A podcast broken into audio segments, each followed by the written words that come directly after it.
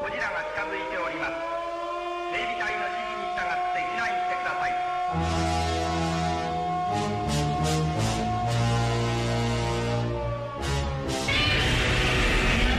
We are getting some truly extraordinary live images here in the studio.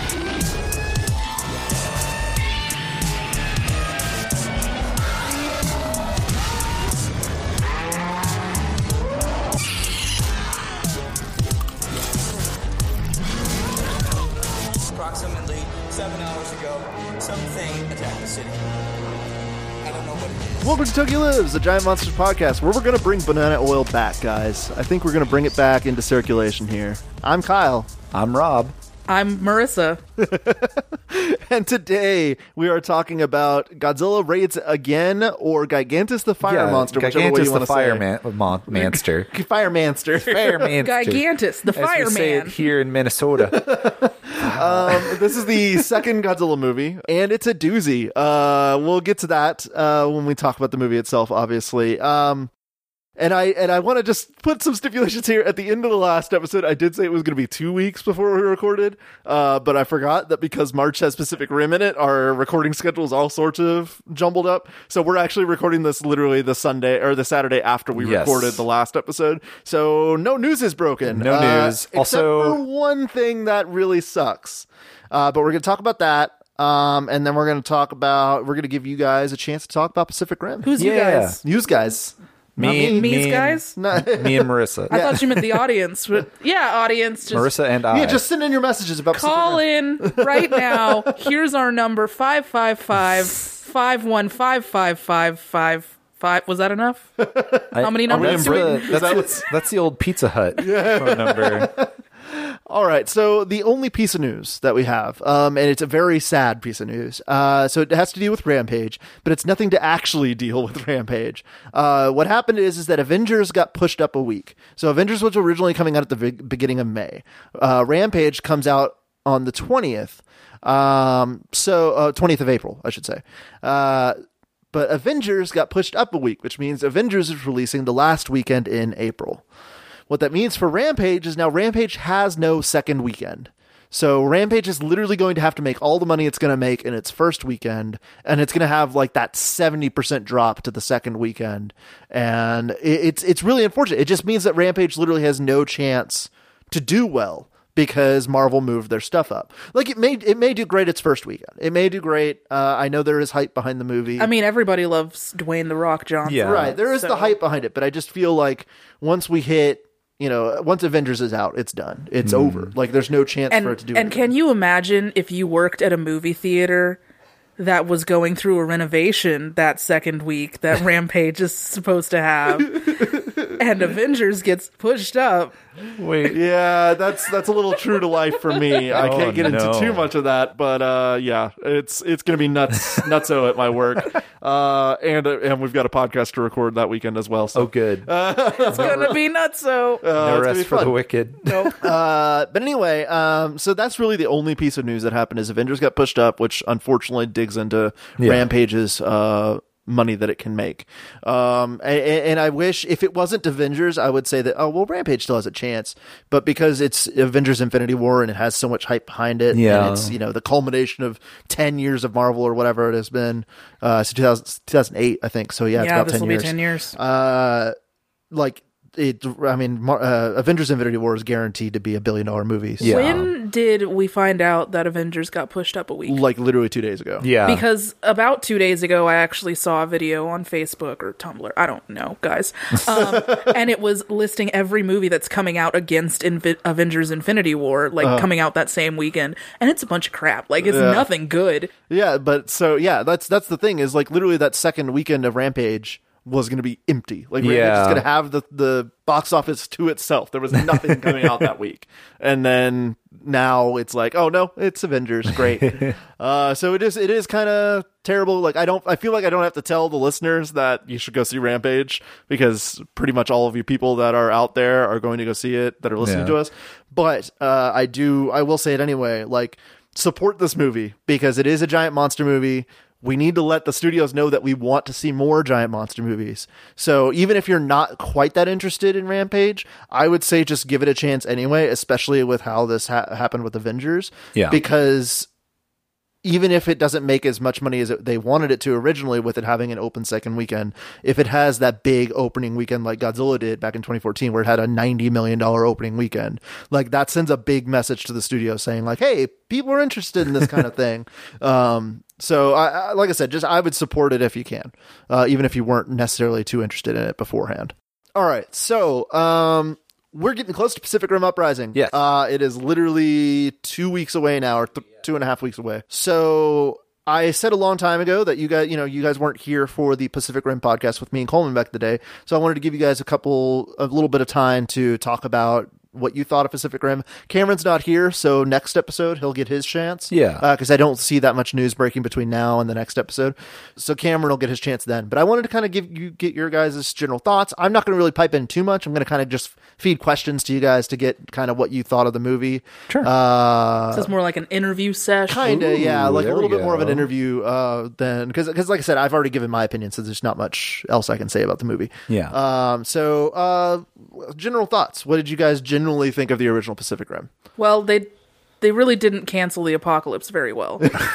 I'm gonna throw that out there because they had to make a sequel. So wow, Um, so I was uh, just like general thoughts, like my final thoughts on the movie. I really liked it. It's a fun like action film, and there's like a lot of references to things I like, which I'll go more into on why I thought like, oh, this is the future of screenwriting. Like I thought this was going to be like a shift in how Hollywood did films, but then Pacific Rim didn't do super well at the box office, and so I was like, oh well, there goes that opportunity. Mm-hmm. I really just like Guillermo del Toro. I like basically everything he makes. Yeah. So Well, hey, I mean, his chance to win an Oscar is coming up tomorrow Yeah. for us, so we'll see if that happens. Uh, so what did you guys think of the Jaegers in the original film? Maybe compared to the designs we've seen for the second film. I would say honestly, we didn't see enough of the other Jaegers. Mm-hmm. We just saw Gypsy Danger and And Striker Eureka. and Striker Eureka. Yeah. Yeah. The, the hmm. Australian. yeah, yeah. but like neither one of them has any special design to them.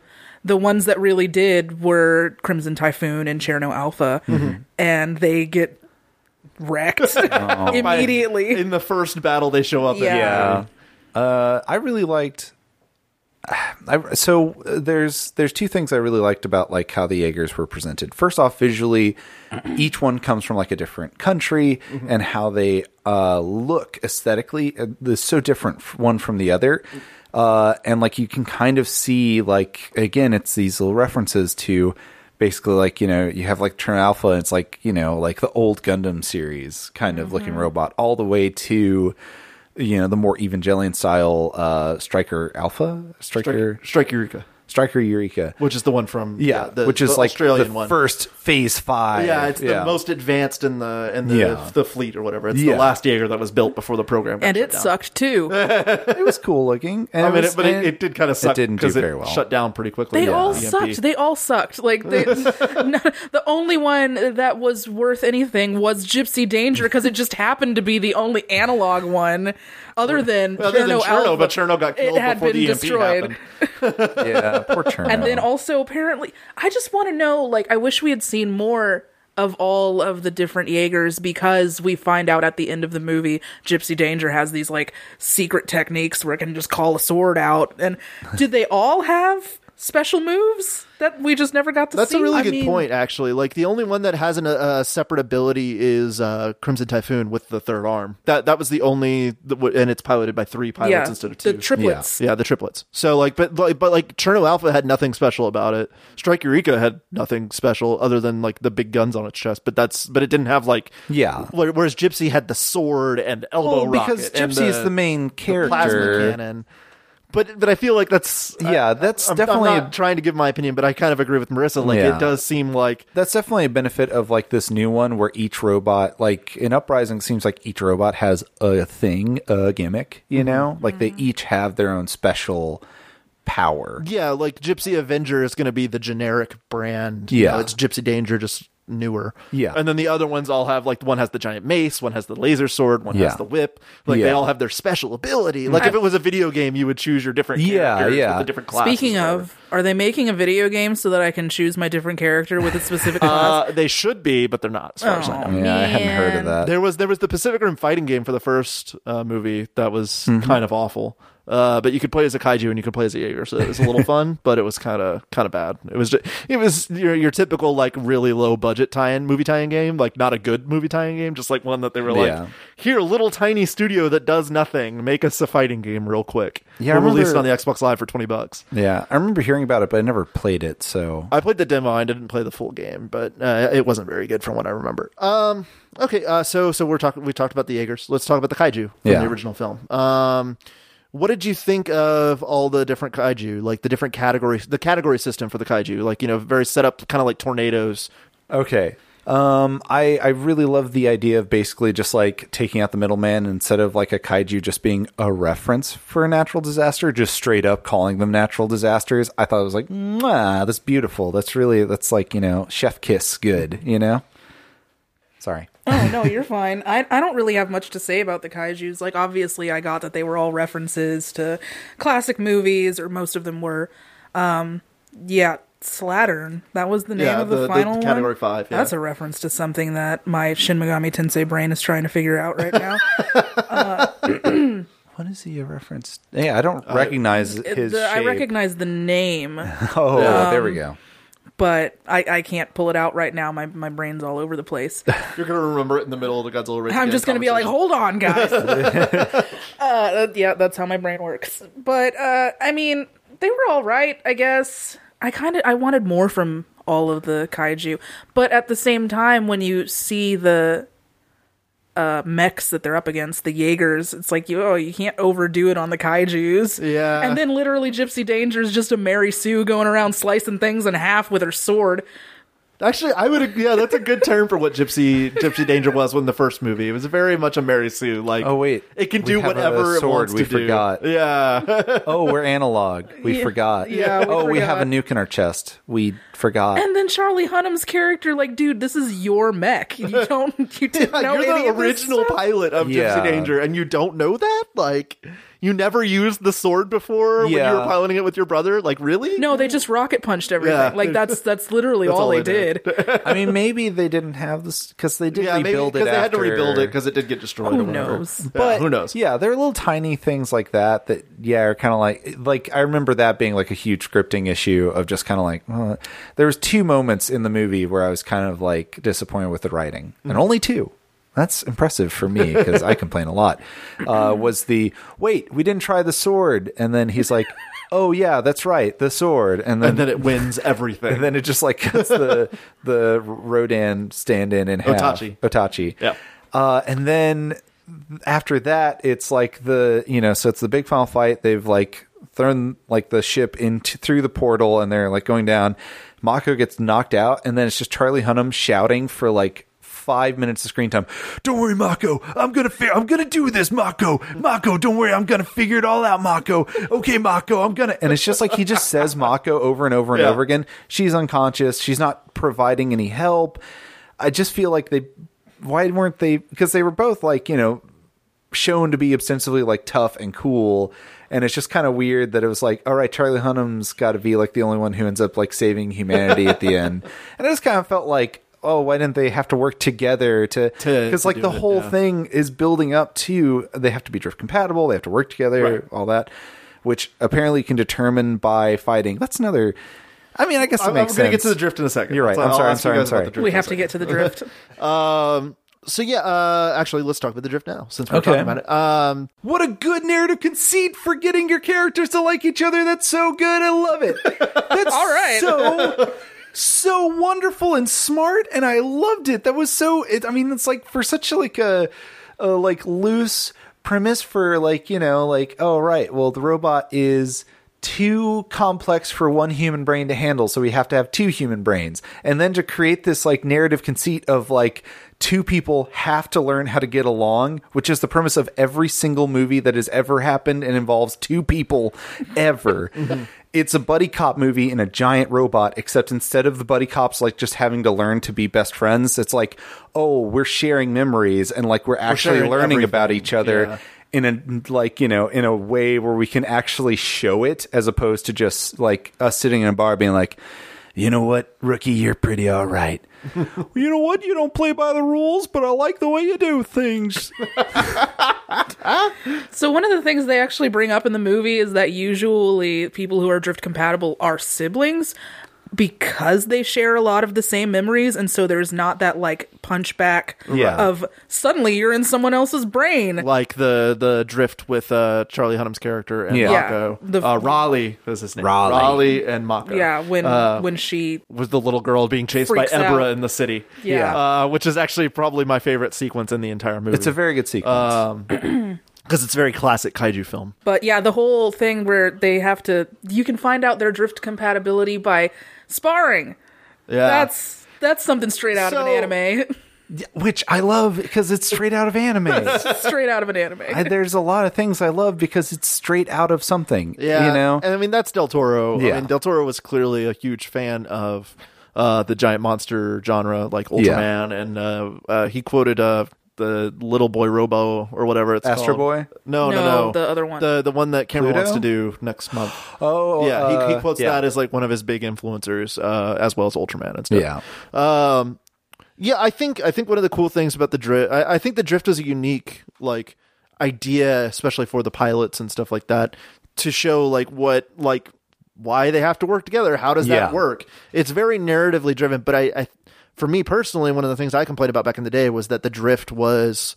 It, it's great in the movie and it's a great concept, but they didn't go far enough with it. Yeah, but I mean, Which I'm afraid that they're not going to really touch on it as much as I Yeah. want them to in this new movie. Well, it's it's a lot of it's a it's a question of screen time. I think that this is like Del Toro created a very narratively dense world with a lot of stuff, and I think that like okay, so one of like the cooler sequences in like the original Star Wars, the first episode, New Hope, is they have like Ben Kenobi kind of reminiscing about like Luke's dad yeah. you know, and like, oh, he was the greatest star pilot, and he was like, oh, we fought in the Clone Wars, and like, it's that air of mystery where there's like, there's lore, Yeah. but it's this lore where you get to kind of fill in the Fill in the gaps. And like, there's a lot of this in a lot of Pacific Rim where it's like, there's a lot of lore, but you kind of have to fill in the gaps. There are, you know, there's been all these different genres of kaiju. You know, there's all these categories of kaiju. You, you get to fill in the gaps with your own imagination. There's a lot of different categories of mech, of uh, of Jaeger. You get to fill in the gaps. Um, but I, it is it's too much sometimes, uh, and I think that It just becomes it becomes very exposition. The movie Yeah. becomes very exposition like here's what goes on in this world. Yeah. I'm going to spend 10 minutes having a voiceover showing you the background here of what let's show the, the, wall building sequence. Yeah, like the, the the opening of the movie is literally Charlie Hunnam's character explaining what happened and Which- why the kaiju are here and what's going on. I'm okay And it's- because it's very anime. It is, but at the same time, it's also kind of the same problem with Godzilla Planet of the Monsters, where it's just like that movie about the downfall of humanity at first, like when the kaiju show up and they're like, what do we do? Sounds so much more narratively interesting Yeah. than the movie that we got. Uh, and it's kind of that same problem of like, I think my dream future is Del Toro to sign off on someone writing like a novelized prequel version novel of like this timeline of it because I think there's there's so much to investigate with like how the drift works and how the kaiju how work they even and how come up with the drift? yeah like there's all these really fun things in the world that are again narratively dense like a like a good good cheesecake but sometimes you want to eat a whole cheesecake and then have a halfway through you realize this is too much cheesecake. I can't handle this a much. weird analogy. i eat a Uh, lot of cheesecake is what i'm saying kyle. So okay, so um, one of the biggest things whenever we first heard that uh, he was playing Pentecost Sun, uh, John Boyega was playing Yeah. Pentecost Sun, we thought all of us, our brains instantly went to like him and Mako were going to pilot, the game or Yeah. something, and it doesn't seem like that's the case. No. Um, so what I wanted to ask you guys is: is it is it weird that it does seem like the sequel isn't really picking up those threads that the first The first one movie- le- left? Like you know, he the uh, Gottlieb and uh, Charlie Day's character uh, drift with a kaiju. Yeah. and like it seems like that may play a part in the movie, but it doesn't seem like it's going to play as big of a part as Yeah. maybe what Del Toro was originally planning for the sequel. So, what do you guys think of like thinking back to the original of like these plot threads that may be going nowhere because of the director change and all this other stuff? I think I have too many questions about the sequel without putting the first movies, you know, threads trying to attach them. I'm just like, how many new uh mechs do we have in this one? How many new Jaegers? Five brand new full size. No, six because there was one in a clip that was shown. Uh, Six new Jaegers. If we're assuming they and the all little have rolling one, the little, two little baby pilots, that's 12 new characters to be introduced. That's, you know, eight of them aren't actually gonna go anywhere. No. Um, so that's four new characters, one of which we know is John Boyega. Yeah. That's three new characters that we have no idea who one they of are. One of them's uh, Clint Eastwood's son. Uh, Clive Eastwood. Something I don't know. Clint Eastwood's son, Scott Eastwood. Scott, yes. Yeah. Uh, I was close. Yeah. no, I kind of I kind of agree with what you're saying though. Like it is it is kind of abysmal like, or, or, like it's Abysmal? abysmal not abyssal is what i meant to say Oh, Like- my goodness. like it's it's like just Yeah. we don't because the trailers for the new movie they haven't really hid things i feel like that's the wrong word but they've hid the plot i guess is what i would say Yeah. literally there's only one trailer that says anything about the plot and it's the trailer where they say somebody let the kaiju back in yeah somebody on this side of the drift opened it again for Yeah. the kaiju to come And then you see the like kaiju robots kaiju shooting their unibeams into something. a thing. There's kaiju. Yeah, I haven't watched. any yeah you didn't watch that trailer don't worry about it Yeah, it, it does seem kind of like this is a soft reboot. Um, This is like the franchise movie. This is the one that they're like, we need to make Pacific Rim a franchise. How can we do that? but you could have made You could have the but- first one into a franchise because the first one just opens up a lot of potential Yeah. Mm-hmm. and a lot of things you can deep dive into. You know that you can be drift compatible with. That was dumb. Anyway, um, yeah, uh, it does seem it does seem like a very it's narratively very different. It's tonally very different, and it seems like yeah they're not they're not carrying over as much other than like uh, it seems like three characters are showing back up. Yeah, that's pretty much it. Yeah, and I think I think uh, what's his name's uh, Ron Perlman's character is supposed to be showing up too. Oh, at some okay. point. Well, he didn't die. So. Yeah. After credit scene. Who is coming back? Uh, it's Gottlieb, Yeah. Charlie Day's character, which I could never remember the name of. Charlie Day. Uh, Charlie Day. Yeah, Charlie Day being himself. Uh, Mako is coming back, um, and then Ron Perlman's character. That's it. So I don't get to see Charlie Hunnam shirtless. Charlie Hunnam. No. He he supposedly. I think they're going to kill his character off. I think there's going to be a sequence at the beginning of the movie that's going to kill his character. Do I get to blame this on Arthur, Legend yes, of the it is Sword? a hundred percent King Arthur's start. Uh, because the the start the start time for this movie to start was at the same time that Arthur was like in the middle of production. So he was like, uh, I can't do that. well, dang it! I mean, I got to see him shirtless in that movie. So he looks the same in both movies. just He has the listen, same haircut and everything. in both he should have just showed up. should just run from one soundstage to the next. like I said, I, in the I power have a suit. feeling we're gonna see at the beginning of this movie, we're gonna see him and Mako piloting Gypsy Avenger.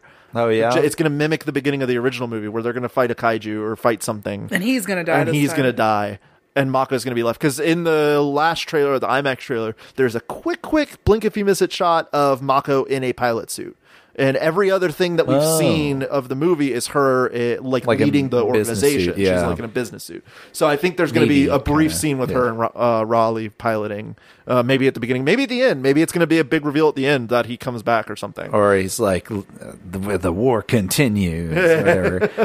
yeah, After credit scene or something. He'll something be I in the third movie. I'm I'm really really really really really really really disappointed that it's not because like literally the as soon as I heard John Boyega is going to be in it like every single person I'm almost sure that's like one of like the first things I ever said on this podcast was like oh I'm so excited for brother sister drift compatibility it's going to be a cool story the adopted son and the or the adopted Ad- daughter adopted and the- daughter and, then the- Why like are you the- looking at me like I don't understand? no I, Oh, wasn't, you I wasn't trying to I, wasn't I looked saying- over and you were staring at me, so I was like, Oh, maybe I should explain. No, I was nervous. I, was actually staring. My microphone was shaking Oh. for some reason. I was like, "What is this?" Um, but yeah, like I was really excited for that, and I thought like, oh, this is super narratively dense again. Like they can do so much with it, and then nope, That's not what they're doing. We got Clint Eastwood's son because he was in Fast Eight and a few other movies uh, And, last year. uh, Independence Day Resurgence. Oh, and yeah, and so Unfortunately. we gotta we gotta put him in here to get the people ready. It's like Hey, so are To we going to cover Independence ready? Day Resurgence? we're ready. Uh, uh, Independence Day Resurgence? No, we're not. Uh, that is the definition of a movie with a giant monster in it, not a giant monster movie, and it's not even on the fringy enough for us to cover it. Good So, point. uh, I would cover the original Independence Day over Resurgence. And there's no giant. There's no giant monsters in Independence Day, but They're tall monsters. They're tall monsters, but yeah, Might as well just uh, cover Slender Man at this point. Let's no, that cover was that was a conversation I think me and Coleman had before he left the cast was about Resurgence because we saw the Queen in one of the trailers and we were like, "Is that going to be coverable?" I don't know. And I was like, "No, let's not do it." And then the movie came out, it was awful, and it was like, "I'm glad we didn't cover it." I mean, to be Yeah. fair, you guys covered 10 Cloverfield Lane, so we only did that because we didn't know. Okay, we didn't cover Cloverfield Paradox, so well, no, because we learned "Burn Me Once." Yeah. You know, come on. Burn me once, burn me the rest of the Cloverfield movies. Apparently. Yeah. So I only Oh, have by the way, oh, so, oh, Oh, that is yeah. one piece of news. Sorry, not to interrupt this. I forgot, completely forgot about this. It Just came to my mind. Uh, J.J. Abrams, Rob, came out and said that the Cloverfield monster we see at the end of 10 Cloverfield Lane is the same Cloverfield monster that attacked in 2008 New York. You York. mean Cloverfield Paradox? Yes. Sorry. my eye just did the thing that the Russian guy's eye did. It- Because it doesn't pull- make any sense. Anyway, that we're not going to talk about it. We're done. We talked about Cloverfield Paradox. I was going to start going in on my theories about Cloverfield, but that's cool. I'll save them. Yeah. Uh, anyway. I only have one last thing that I Yeah. Okay. say. So yeah. l- So let's do the actual final, Final thoughts, thoughts. of Pacific Rim. The the whole thing. Just tell me what you Um, guys. If we were doing a podcast episode and this is your final so when I walked out of this movie, I remember thinking like this is this is and I, this is gonna sound super heady. Like this is the future of screenwriting because it's not a reboot, it's not a remake. It's like it's references and it's tie-ins and it's all these like things that are like you know nostal- that make that nostalgia ping in the back of your head. But it's not. But it wasn't. It's not like Ready Player One. yes, Where it's like it's not an this is we direct- not bring that up. This is directly that's nostalgia thing. Yeah, It's a reference it's to a nostalgia. references, and I was like, ah, "This is it." And then Stranger Things came out, and I was like, "Wow, this like you know maybe this is the beginning of something where it's not exactly one for one. It's not shots being recreated. It's things that are designed around these concepts that we're familiar with, and it's not a soft reboot. And it's oh, this is it. Like this is going to be so cool. We're about to see a new wave of cinema, and." Then uh, it stopped and nothing happened of it. And it's just so sad that like now it's just we gotta go back to soft reboots. We gotta go back to tie-in films. We gotta go back to sequels and continuations. And it's just like, oh no.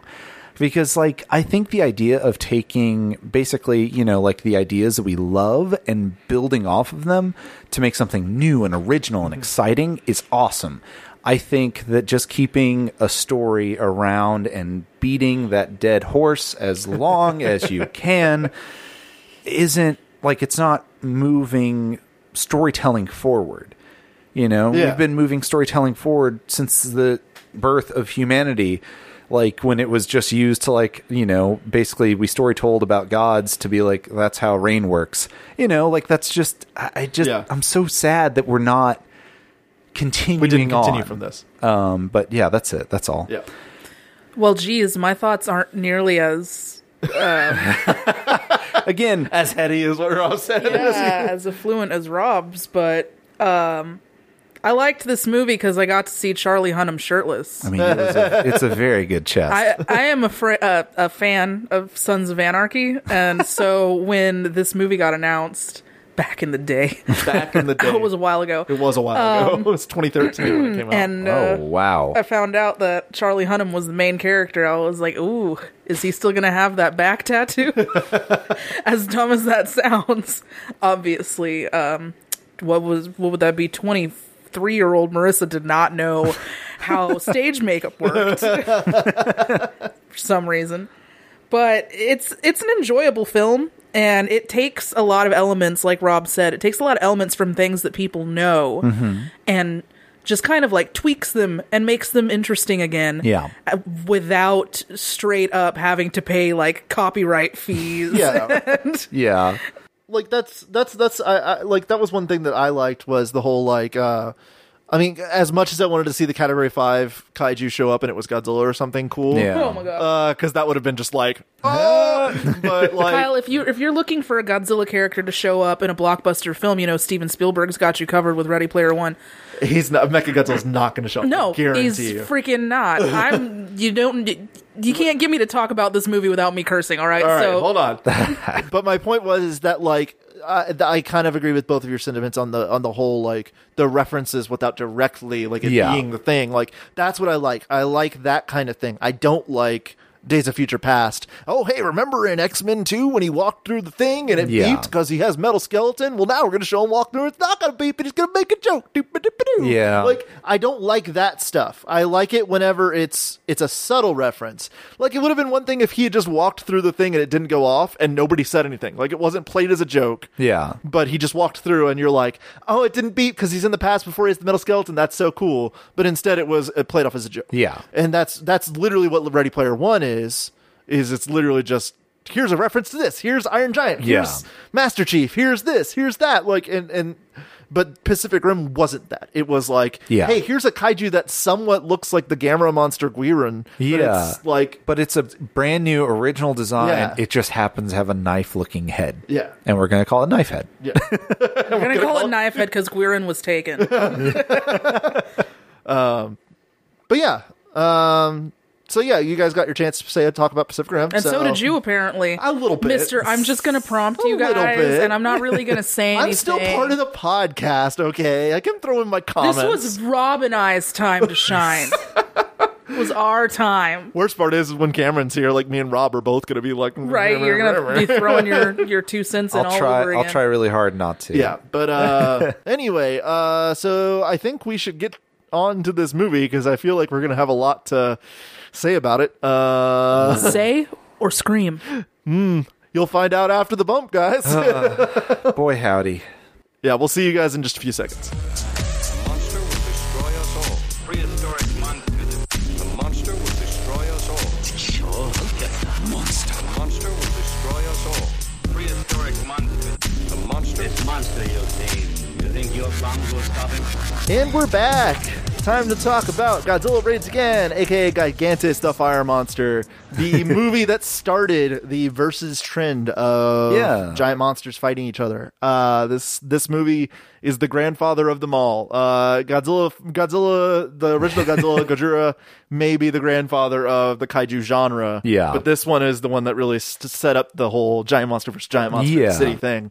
Uh, so that's why this movie is important. Uh, Ellipses. That might be all. that might be it. Uh, we got a lot to say about this movie, um, but I'm going to start it off as we always do. Talk about the plot real quick. Uh, so the plot is, or the plot or lack thereof.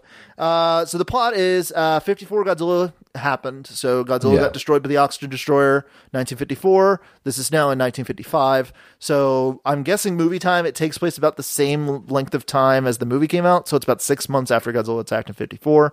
Uh, two pilots uh, are searching for fish for a uh, fishing company. Yeah. Uh, based in Osaka, or, or, I guess their home base is in Hokkaido. No, home base is in Osaka. Yeah. Okay, Hokkaido is like a sub. Is the branch. Okay, it's the branch. Okay. Uh, so anyway, they're they're searching for fish. Uh, Kobayashi, aka Mr. Groom, uh, his plane has a mechanical failure. He lands on the water next to an island. The other pilot goes to go find him. They he, he finds him. This is all just at the beginning of the movie. It takes way too long in the movie Yeah. itself. Uh, they're on the island. They look up. Suddenly, there's a kaiju, uh, and it happens to be Godzilla. And he's kind of peeking up above the mountain real quick, and then he drops back down. And then all of a sudden, there's another monster, and they're fighting. And then they fall into the water. Uh, the other monster is Anguirus. It's the first appearance of Anguirus, uh, Godzilla's first opponent ever of all time.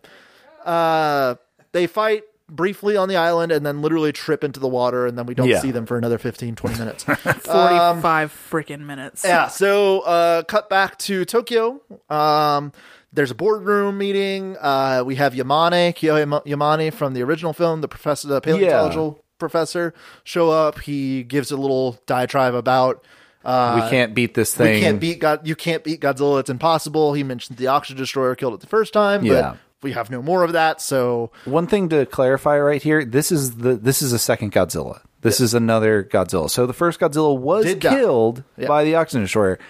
This is another Godzilla. Which, which I that is one thing that I actually really like about this movie. When whenever he says the one line where he says like that's something that we were worried about at the end of the first movie is because uh, it's probably been a while since either of you have seen the original Godzilla movie. Uh, at the very end of the movie, he gives a speech. Yamane gives a speech. Yeah. and in that speech, he literally says like. It's possible there are other Godzillas out there, and we have no preparation for them if they show up or something like that. Yeah. So like it's it's a really cool continuation of that line. Uh, there's a really awkward like footage from the original Godzilla shown where it's just completely silent in the boardroom for like five minutes. Uh, there's no music. Yeah. No sound effects. No. That's anything. just something we have to talk about about this movie in general. Yeah, when we talk about sound later, I feel like that's going to be a big subject. Um anyway, uh so cut to like the main characters, one of the the dude is in love with the girl. They're they're going to get married to each Yeah. other. To, to, they go out to- dancing. To, to, to, to, to, to- what's his name? Oh god. Uh, Takeyashi. Takeyashi. To uh, Kobayashi. Suku, uh, Sukioka. Tsukioka. Tsukioka. Sukioka. So there's Tsukioka, there's Kobayashi Maru, and then there's Girl. Uh, her name is Hidemi Yamaji. None of that matters. Radio girl. They But it never doesn't- say it her doesn't name. matter. Hidemi Yamachi. Yeah, she's the radio girl. Um, anyway, so they go off dancing because Godzilla hasn't shown up. The military, there's some stock footage of the military tracking down Godzilla. We don't see him for a while. Uh, they go dancing, and then in the middle of the dancing, uh, Godzilla shows up. Uh, so Yamane came up with a plan to distract Godzilla with flares Because- uh, because that is how they distract him in the first movie. Except they didn't do that in the first movie, so I don't know where he came up with the idea. They took no, it from Gamera. did you did you hear the line where they come? I just real quick sidetrack. Yeah. So he's like, "Oh well, we think it's an instinct because of uh, seeing the hydrogen bomb made him so angry that now he chases down light like the hydrogen bomb." That's literally the line they used to describe why we're using flares to distract him. Awful. Okay, moving on. uh, so Godzilla shows up. Uh, the flares distract him enough that he doesn't go straight to Osaka. Then there's a random prison break that has nothing to do with the rest of Can the we movie. just not talk about that? I'm, I'm No, we just- have I'm to. skipping over it right now. We'll talk about it again in a second.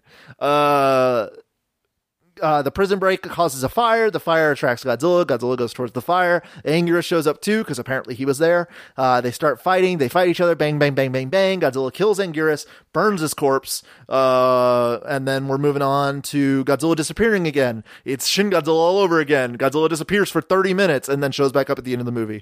Uh, so the characters are trying to figure out. Like what they should do if they track Godzilla or whatever. And then they end up, uh, Mr. Groom gets sent to Hokkaido, to the Hokkaido branch to help up there. Uh, not much happens at this point in the movie. Uh, they kind of, they go out to dinner at one point and whatever. Uh, they spot Godzilla, uh, near an island. Uh, they go out and try and fi- see if they can find him. He's on that island, just kind of standing there for some reason. Uh, they decide to try and bomb the island to, uh, well, they don't decide to. They're trying to hurt Godzilla with bombs like normal. Yeah. Nothing's happening. Uh, Kobayashi, aka Mr. Groom, flies his plane towards Godzilla for no reason, gets shot with nuclear fire, burn, uh, crashes into the mountain. He flies Marissa, do you want to describe? So he he crashes his plane into the mountain, but it skids upwards like he's I don't know, still in control somehow, and then explodes. After he's like, he's, the plane is on fire. Yes. It's like burning. It and- got it got atomic blasted. breath. Yeah. uh, and it knocks down some ice, and then the dude who's now in a military jet, the other dude, uh, Takayaki or whatever. Tsukioka. Sukioka. I remembered. Yeah, that is his name. Okay. Takoyaki. Takoyaki. I shouldn't have started that. You shouldn't have. Uh, Sukioka is in a military jet, and he, he he gets a little sad for a split second, but then he goes, "Oh, that's a great idea. Let's bury Godzilla." he doesn't even get sad at all. He's just like, that gives me an idea. he In looks fact- a little downtrodden. In fact, the guy who looks more sad is the guy who's flying the, jet, jet. who is not like connected to Mr. Groom he at all. He's no just name. like a military jet pilot, jet flyer, and he's like, "Oh no." Yeah. so, uh, so they decide to try and bomb him. They realize they don't have the right mili- They don't have the right guns or the right They don't have bombs. the right type of bomb. Yeah, they, Yeah, they, it's they're like, oh, gonna we need to get rocket rocket bombs, or they they call it something weird. It's not just rockets or missiles. They call them like rocket bombs or something in the dub. Or, or the sub. Um, anyway, uh, so they leave. They come up with the plan. They go back to the same island because Godzilla apparently just stood there, uh, and they light a fire to keep him from leaving because that stopped him before, of course. Uh, and then they cover him in ice. No, because the fire, the light's supposed to attract Godzilla, but then in this one, they're like, it'll scare Godzilla from wandering back into the ocean. yeah. So even within their own narrative, they forget what fire does to Godzilla. anyway, Sorry. So they cover Godzilla in ice. Uh, he gets he gets you know covered under as me and Marissa were joking. It looks like rock salt. It looks like when rock it's falling salt. off the Yeah. mountains, but it's clearly like giant ice cubes, which I'm sure Nakajima loved being inside that Godzilla suit covered with actual ice. Finally. because it was so cool, and he's like, ah.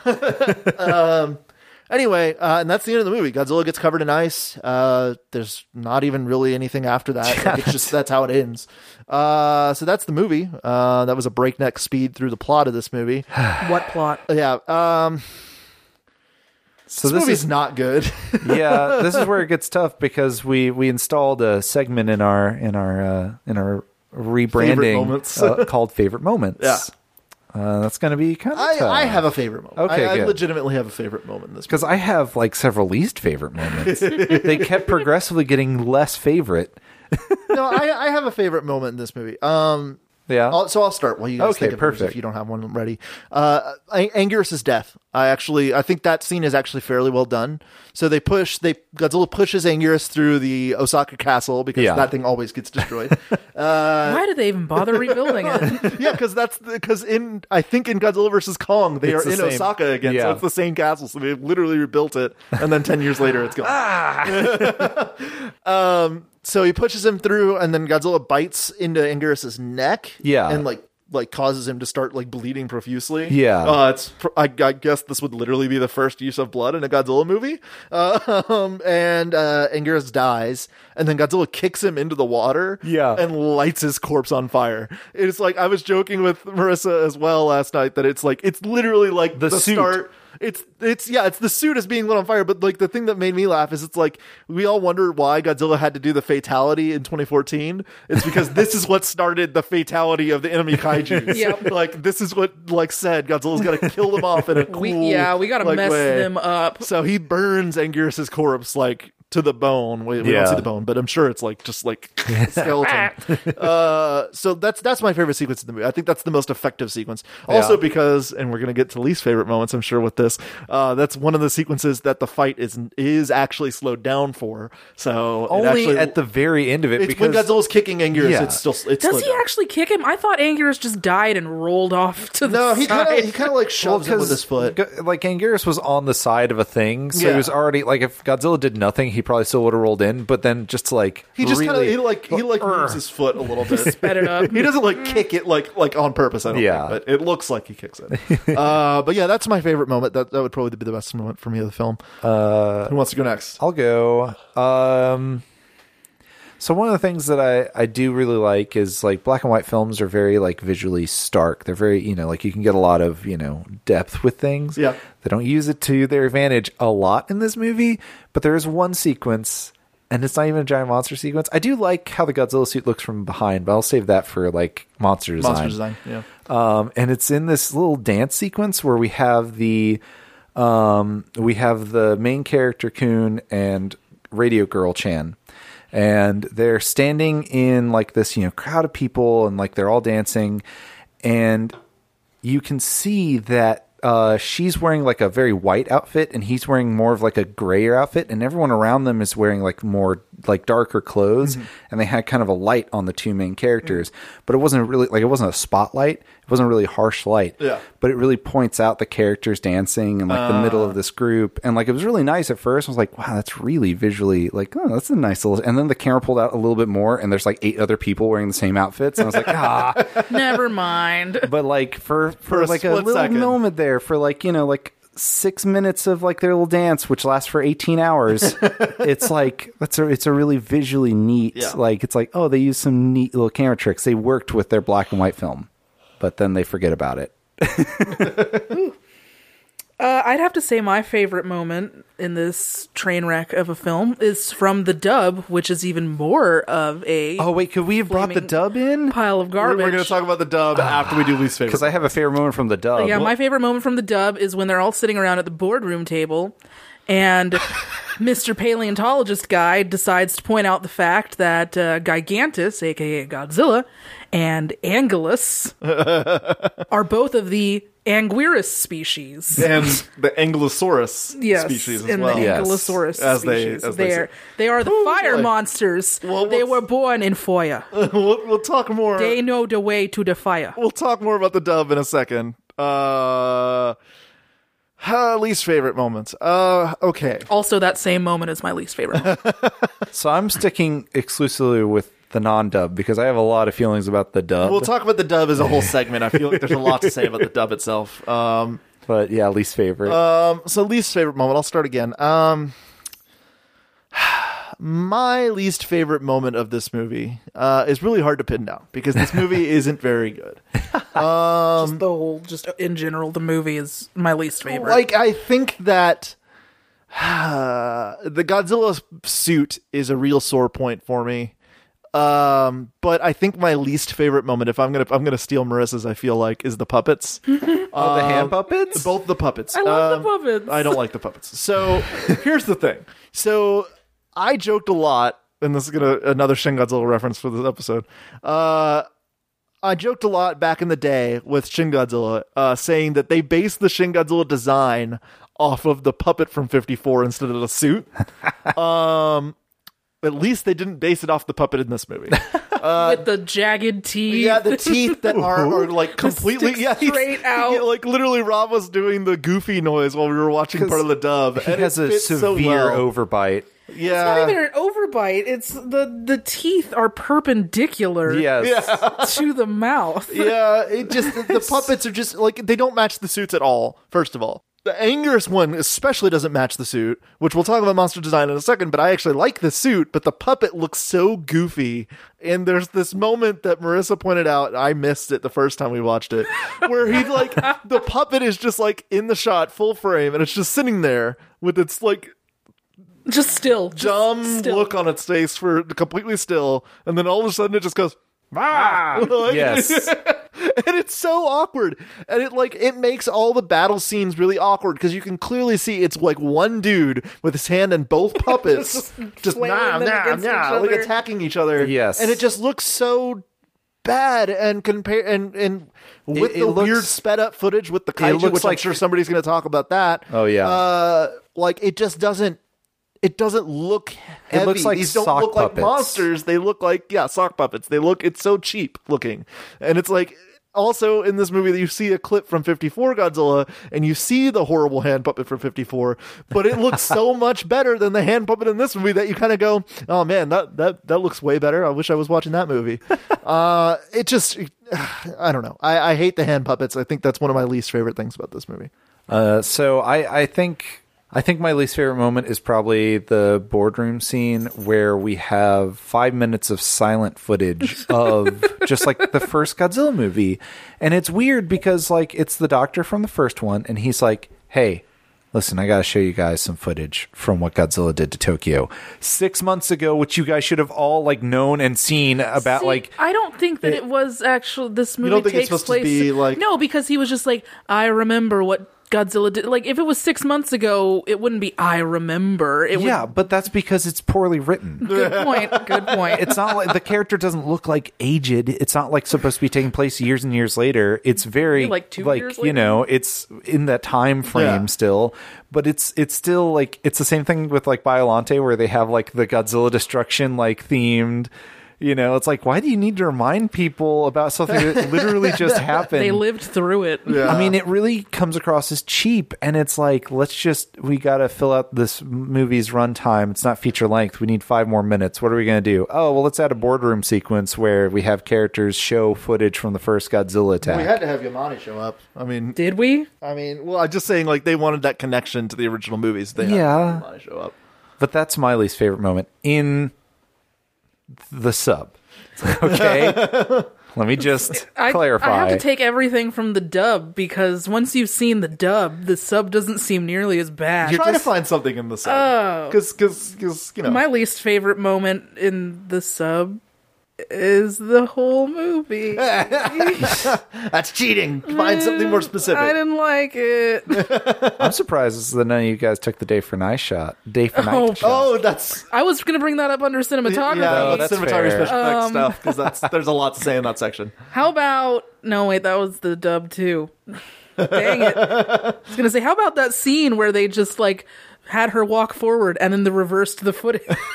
that was oh, the planes. yes, no, that's exactly where I was. Going. There we go. My least favorite. Actually, I love that though. It was but great. you like it because it's so bad. Oh, it's awful. There's some backwards flying planes in this uh, this movie. Uh, I think two or three times Yeah, they we get a the shot, shot like, of a three plane flying backwards, but it's flying forwards, but it's flying backwards, and they've unlocked technology sideways. we've only dreamed of. yeah. It's because they wanted the camera to be moving from right to left, but the footage they had was of the jet moving from left to right. So they were like, okay, in order for it to look like the camera is moving to the left, we have to reverse the footage. But they didn't think for two seconds that, like, wait, it's going to make the plane look like it's going the I other mean, way. there's also a sequence where a plane flies sideways. Yeah, that's true. Like the miniature work in this is i- incompetent. Out of bounds. So, yeah, so that's least favorite moments. So I'm going to talk about the dub. Yes. Before we get to please, characters. thank you. All right, so Rob can't contain it anymore. First anymore. things first, we got to get through the nutso history of this dub. So the movie came out in 1955 in Japan. Yes. Uh, April 3rd, I think, or 23rd, or something like that. So it's about six months from the original movie, which was November 3rd, 1954. Uh, the rights were bought up by an American uh, studio in 1956 uh, by uh, Ryback and Barison. And they acquired the rights, but they were planning to rework the movie completely into a different movie called Volcano Monsters. Um now, so this is where it starts getting nuts. oh boy. So this studio, once again, this is 1956, was going to reshoot a bunch of footage with the Godzilla suit and the Anguirus suit to make it their own movie, basically. Yeah. So it was going to not look like it was made in Japan at all. They were going to use a lot of the fight sequences between Anguirus and Godzilla in the city because it's dark and it could pass for any city. It doesn't really matter.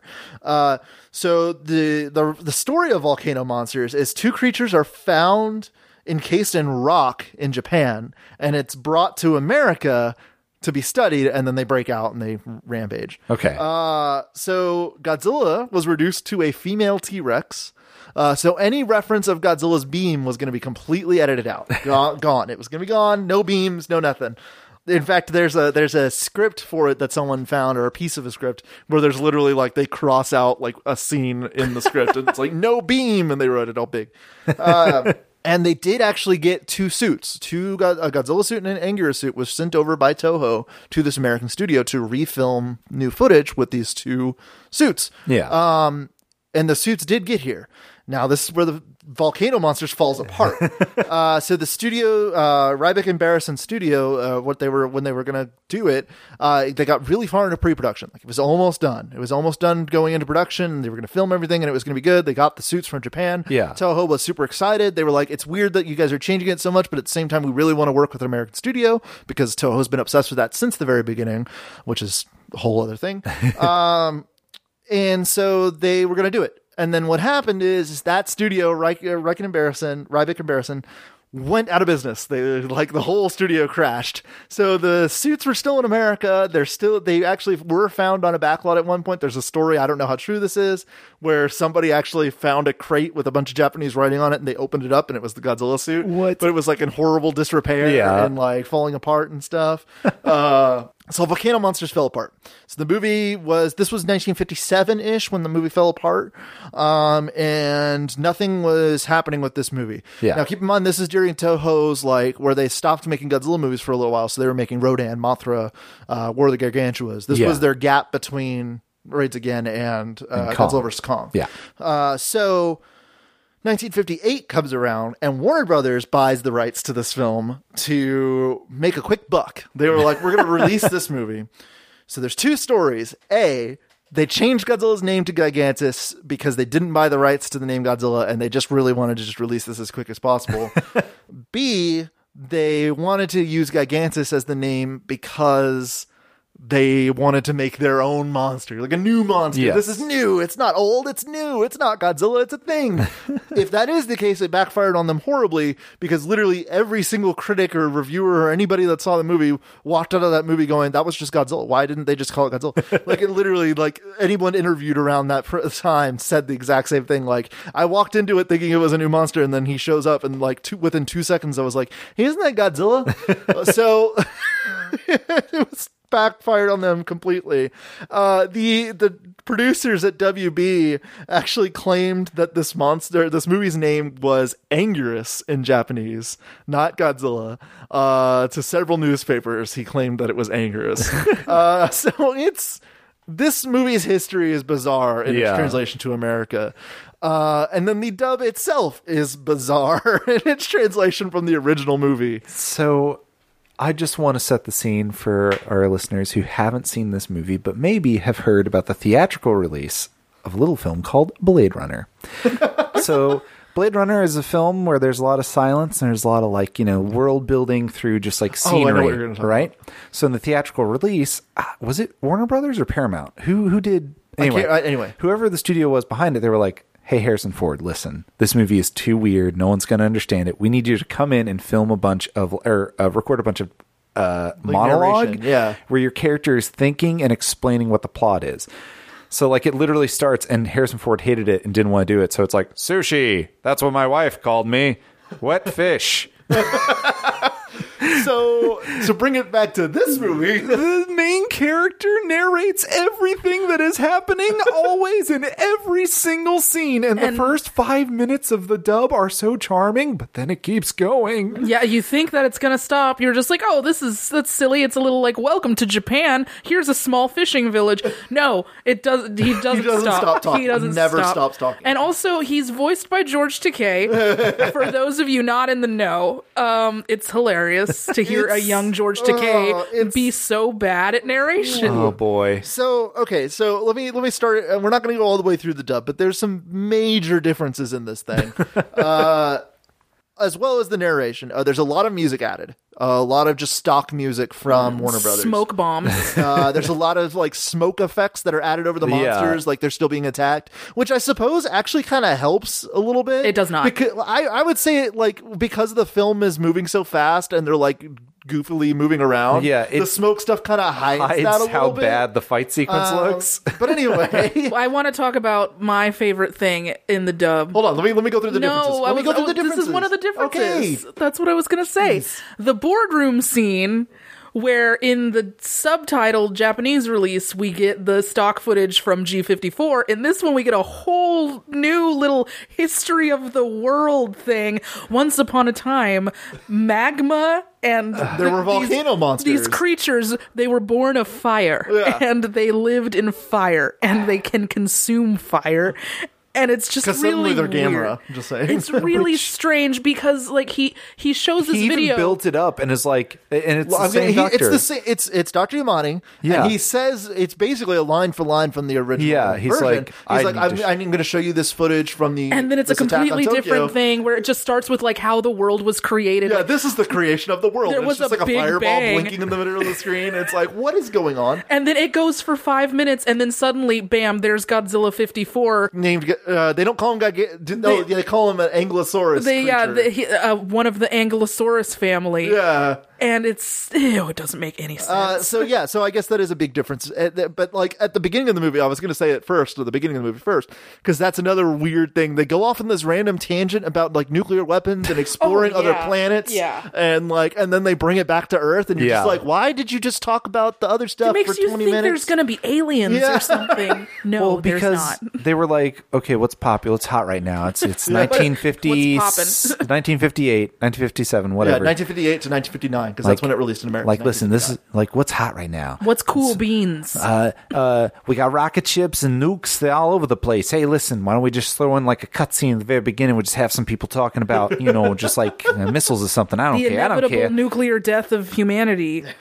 so yeah, That's hot right now. The whole intro sequence, and then yeah, that flashback. and then it cuts to the credits, and then at the end, it's just like, and then it, then it starts the narration. It just goes on and on and on and on. And in the boardroom, there's the weird other seat tra- Like, it's just this movie is it's already bonkers enough, like bonkers bonkers enough bad wise, like in the uh, Japanese version. And then you watch the dub, and it's just like this is way like way worse than you could possibly ever imagine. It's like mind blowingly it's, bad. It's it's one of those things like I, I described it several times as this. It's like the guy George Takei or whoever did the voiceover of the George Takei. yeah when he got the script for Is that right? I don't know if it's right. I know on- I know George Takei did voice somebody in the dub. I don't know if it was the main I think it's guy. George because I don't want to sound really bad, but it's the only person with an accent. Yeah, it's true. Well, oh no, there's the guy in the have- boardroom. Well, the guy in the boardroom accent. has a really bad like And Kobayashi has an accent. Kobayashi, but he doesn't speak enough Oh, okay. Anyway, uh, for it to be like starring the voice work of one George Takei of Star Trek. so anyway fame. It's like it's like someone they got the script. So whoever's doing the voiceover for the main character got the script and was like okay i'm just going to read this line for line. And he just read all of the stage direction that the actor was given on set of like you need to look around like you can't see through the clouds and you can't see where your friend is. And then you see the island. So instead of it just being unspoken because that's what the character is doing on the screen I was flying through the fog, but I couldn't quite see sometimes, and then I couldn't see at all, but then I could see. Then I saw my friend's airplane. There he was, standing amongst the rocks. I waved at him, and he waved at me. Exactly. I had to look for a place to land my airplane. And it's just that. And it's, it's, just that nonstop for throughout the, whole movie, entire. it doesn't stop 81 minutes. It, it it stops a couple of times because it, it- like whenever he's not on the screen, like he doesn't narrate the Godzilla versus Anguirus battle. No. Are But, you like, sure? No, yeah, Which he doesn't. if- he doesn't because oh, he's man, not there because he's off. He's like in the refinery area. if only, though, because yeah. that would have been so good. Godzilla, uh, her Gigantis grabbed Angur, uh, Angulus by his neck. I noticed that he was biting into his neck, causing Anguirus to bleed quite heavily. It's just My only thoughts the entire time were these two titans, these two monstrous volcanic creatures of destruction. it's it's it's so bad. And i know a lot of godzilla fans out there are like yes we know the dub is bad. But i i feel like you guys are not remembering how bad it is. Uh it's it is the worst dub like out of all the dubs in the history of Godzilla, this is 100% the worst, just Yeah. by default. Wait. Like, noth- there are bad dub, there are other bad dubs in the Godzilla series. None of them compare to this. To O banana oil? It- oh, banana oil. Okay, that is a line said in this movie. We said it at the beginning of the podcast because it is so ridiculous. It is not a saying. It was never a saying. No one in the '50s said that. no gonna- one did. But we're gonna we're gonna make it jive. So, so another thing to note, by the way, um, is uh, well, I guess I'll start with this. Another difference, one of the big differences in this movie, is the weird misuse of sound effects. Uh, Godzilla sounds like Anguirus like ninety five percent of the time now. Yeah. because I don't know if they just didn't want to use Godzilla's roar because they were still trying to make him a different thing, uh, or if they didn't have the rights to the roar, or what, or what's going on. But he he makes Anguirus's roar like all the time, All the time. like anytime, like whereas the whereas the original movie was filled with silence, which we'll talk about in a second. Yeah. Like this movie, anytime there is a second of silence, they have to fill it in with something. Either uh, what's his name narrating, uh, some music track that does not fit at all. Yeah. like it just it Stock just- footage from other yeah, like Warner footage Brother other films. movies. like there's a random cut to like a, a like blonde white woman singing Yes. in a club I somewhere. don't I don't understand. Come on down to downtown o- uh, uh, Osaka. Hokkaido, Osaka, Hokkaido. Hokkaido. Hokkaido. Kaidoska. All of your wishes can come true here. Yes, you can see fine dancing women and dance to music all night long. and it just like cuts to a commercial for a second. yeah, like it's it's so bizarre. The dub is so bizarre and so bad, and It just uh. Not even to mention that in that weird boardroom scene, there's like cuts to like giant Gila monster. Oh and, yeah, like, in the boardroom, random movies. Yeah, it cuts to a bunch of like stock dinosaur movies, like dinosaur movies from the from Loved America it. from the fifties or earlier. Even it's just it's weird. It's it's bizarre. It's it's it's worth. It's not worth watching the whole dub, but it is worth putting on the dub just to see some of the bizarre. Just like just to listen to the narration and realize how annoying it is. Yeah. because Rob Rob was super into the opening, the goofy like nuclear missiles and stuff like that opening, and he was just like, "Oh man, this is this is my thing." this is so good. This Yeah. is right up my alley. and I was just like, Rob, just let me get through the credits. And then- just let me fast forward then the it kept going, and then like the guy started narrating every single action that like took place on screen, and then it kept going, and then he like started narrating things that like there was no reason to narrate, and then it kept going, and then like yeah, the first like fifteen minutes of this are just pure narration from like some dude. Also, the weird, like the weird, like cutting to footage from clearly a different movie with like the the people, Oh, uh, yeah. like the, ta- doing the rice and stuff. Like the documentary It's of I don't small town. Japan. Also, it's like really like wow, really you had to establish that like Well, it does the same thing when they go to Hokkaido. Suddenly Yeah. he's like, Hokkaido is like 40 leagues north or some crap like that. it like has to explain. It's like It snows there. It's like, all right, thanks. thanks thanks for the info uh but yeah uh, so another like the other weird thing about the dub is it, once again it was 1959 by the time it came out so think of like american hollywood like already like first of all godzilla was one of the like later black and white films. The original godzilla was already one of the later black and white films released in america. This thing was released in 1959 in black and white. Like it's not like it's clearly i just it doesn't like I can't even believe they released it like the way they did, and it just it just it's awful. The, It's- the dub is awful. There's no other way to say it's it's it's kiss the cook awful, but it's like but it's so bad that it's unwatchable. The the dub is just Yes. because of the narration. Like if it, if the narration wasn't there, the dub would be fun because you could at least point out all the weird like the different footage that's thrown in there and I like, the music and stuff like that. But because of that narration, it's just like. I'm going to shoot Yeah. myself in the head. uh, anyway, um, so let's move on to characters. Uh, so Yeah. there's really the only three characters that we can talk about Do we about. really have to talk about them? Well, the only one we need to talk, we need to talk about Mr. Groom and how his death doesn't make any Kobayashi, sense. yeah. Kobayashi-san. Okay, so, So, main character Kun. main character Kun Tsukioka, um, bland, personalityless. Yeah. His girlfriend slash fiance, Very bland. Hidemi, bland, personalityless. Radio girl. Yeah, Yeah. radio girl. And then there's uh, Mr. Groom. Kobayashi-san, Mr. Groom, as his nickname becomes.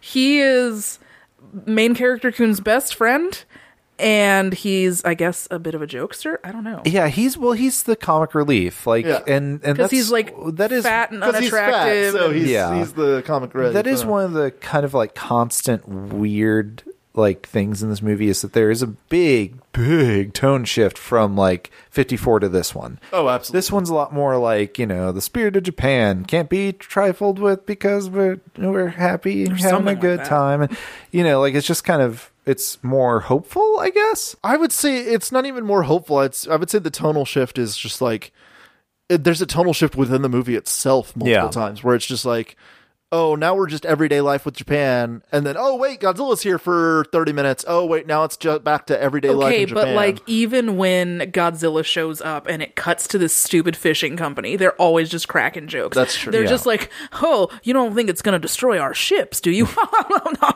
Yeah, but but anyway Mr. Groom to get back to the character he's yeah, he's the only real like he's narrative the only arc. character that you actually somewhat care about. Yeah. but it's artificial I feel like. I feel like the only reason why you care about him is because He's the only character who dies. and he's also the only character that like has any sense of character. Like you said the other two are bland. There's nothing like not even bland where you can put yourself in their shoes. I- it's just like he's the only one that has any sort of yeah, like so he's relatable he's- thing to him. he's the most eligible bachelor in all of of uh, Japan, fishing and they're just company. trying. Like you know, everyone's like, "Don't worry, you're gonna get laid one day. you're of gonna these get days." a girl one day They And they make then- this big joke about like when they're going to Hokkaido and he's just like, "Oh, maybe I'll find myself a bride in Hokkaido." And some Yeah. other guy is just like, "Oh, yeah, I'll be It's your the branch matchmaker." manager, the yeah. branch Yeah. manager He's like, "I'll be your Hokkaido. matchmaker." And they get up into Hokkaido. And the burnt out remains, by the way, the burnt the out remains Osaka of their office. Osaka office, which has just been like atomic breathed Yeah. in half. Destroyed So They're making all these It's a jokes. weird, weird thing there. But like then like there's a time skip and then it's like also, oh there's, no this- radiation There's no radiation. talk in this movie at all. But it's like, oh, there's this like cute girl that I like, and I can't show you. It's in this book, and then like he leaves the book behind after getting like advice from Radio Girl. which, if you didn't know he was going to die, that's like yeah, it's very like- clearly He's about but to die, like isn't he?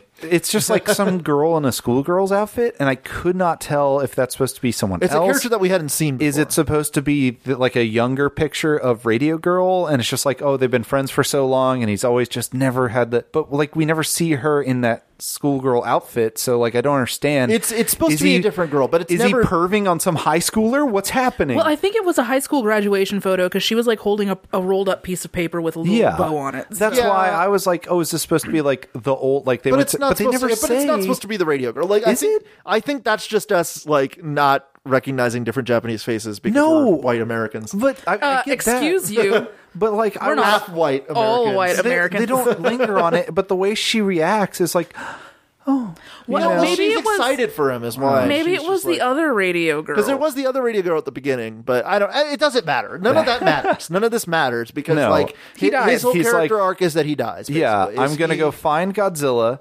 Then he finds Godzilla, and then he's like, Well, he, I'm he gonna get you, Godzilla." He replaces uh, what's his name, the other pilot, because the other pilot spots Godzilla heading towards the island, and he's like, I don't have enough fuel to follow Uh, yeah. him. And he's like, "Hey, just come back." Mr. Groom goes out there, Yeah. and they pass each other. Which that's what doesn't make any sense. is in the time it takes Mr. Groom to get out there, he would have run out of fuel already. Look, we can nitpick the story problems with this movie to the ends of the earth. We've Yeah. got to keep moving. no, but So, I mean, it- do you want to do it? I'll. It's, you Well, I it. mean, okay, so basically, we already Marissa kind of already described his death earlier. Yeah. but it, it's very just like it's not very impactful. It feels like a like a because he is the only character with any sort of depth. Of course, he's the character that has to die because it's like they they needed you to like have any sort of emotion at the end of this movie. So it's kind of it's just it's just like I said, it's artificial. It's an artificial Yeah. like of the character. He's only like if he was in any other movie, he would not be necessarily a likable character. But because he's in this movie, he is basically the only character that you have any sort of attachment to, and it's just it's very bad. It's Yeah. not good. It's not great. It's not like some of the Godzilla characters in other movies. You know, other other characters in other Godzilla movies don't aren't necessarily people you can attach to either. But at least there's like they're they're people. I don't know. Anyway, Yeah, there's no sympathy to be had in this film. yeah, no. Um, with any, not even with the monsters. No, there's no no Yeah. like, period. No sympathy. No period. sympathy. Um. All right, so let's move on to the creatures. Let's start with uh start with Godzilla. Let's go Godzilla then Anguirus, uh, because I feel like we have more positive things to say I feel about like Anguirus than we we do all about the we, Godzilla design. we so- already described their puppets. Okay, So- yeah. So we're we're talking about the suits. Let's talk about the well, yeah. Let's This- talk about This Godzilla. Godzilla has a funny face.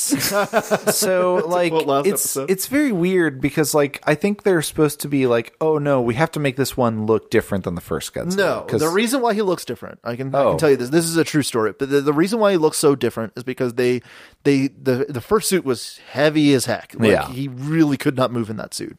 Um, and so they, they really, this is keep in mind, this is like Tokusatsu special effects. in Yeah. its infancy. This is like the first Godzilla movie is the first time it was ever used. This movie was six months after it, so like there wasn't really a lot of time to like get the, the techniques down. Yeah. So they they really were just trying to make the suit lighter. That's that, that was their only thing. Is that were why he like- has a weird long neck? Yeah, because they because they needed to like make it like an attachment on top of his head, so like the, the Yeah. top of the head is higher up. So this like Godzilla's face is like kind of like a tri- like a triangle almost. Like it's it's not like Uh, it's like as a- like it's not a- as froggy. like rhombus, I don't know. Yeah, it's not as froggy. Parallelogram, if you will.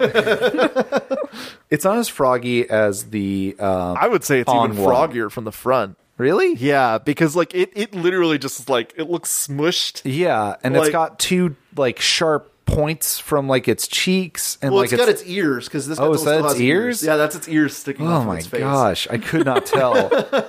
Uh, yeah, its its face from the front is by far the worst Godzilla suit ever. Yeah. The rest of the suit kind of has good things, kind of has bad things. the proportions are all weird because of the long neck, the Yeah. like big round shoulders to give like the actor room to move his arms and around. to roll because you know Godzilla does a lot of like tumbling in this movie, so like they wanted to have him be able to roll on his shoulders and stuff like that. How much tumbling does he do? A lot because When- because Angus yeah. keeps grabbing him and pulling him to the You're ground, right. and he stands okay. back up. I was so con- I was like, I do not remember ever like like he's like doing cartwheels or something. I don't. When did that Um, happen?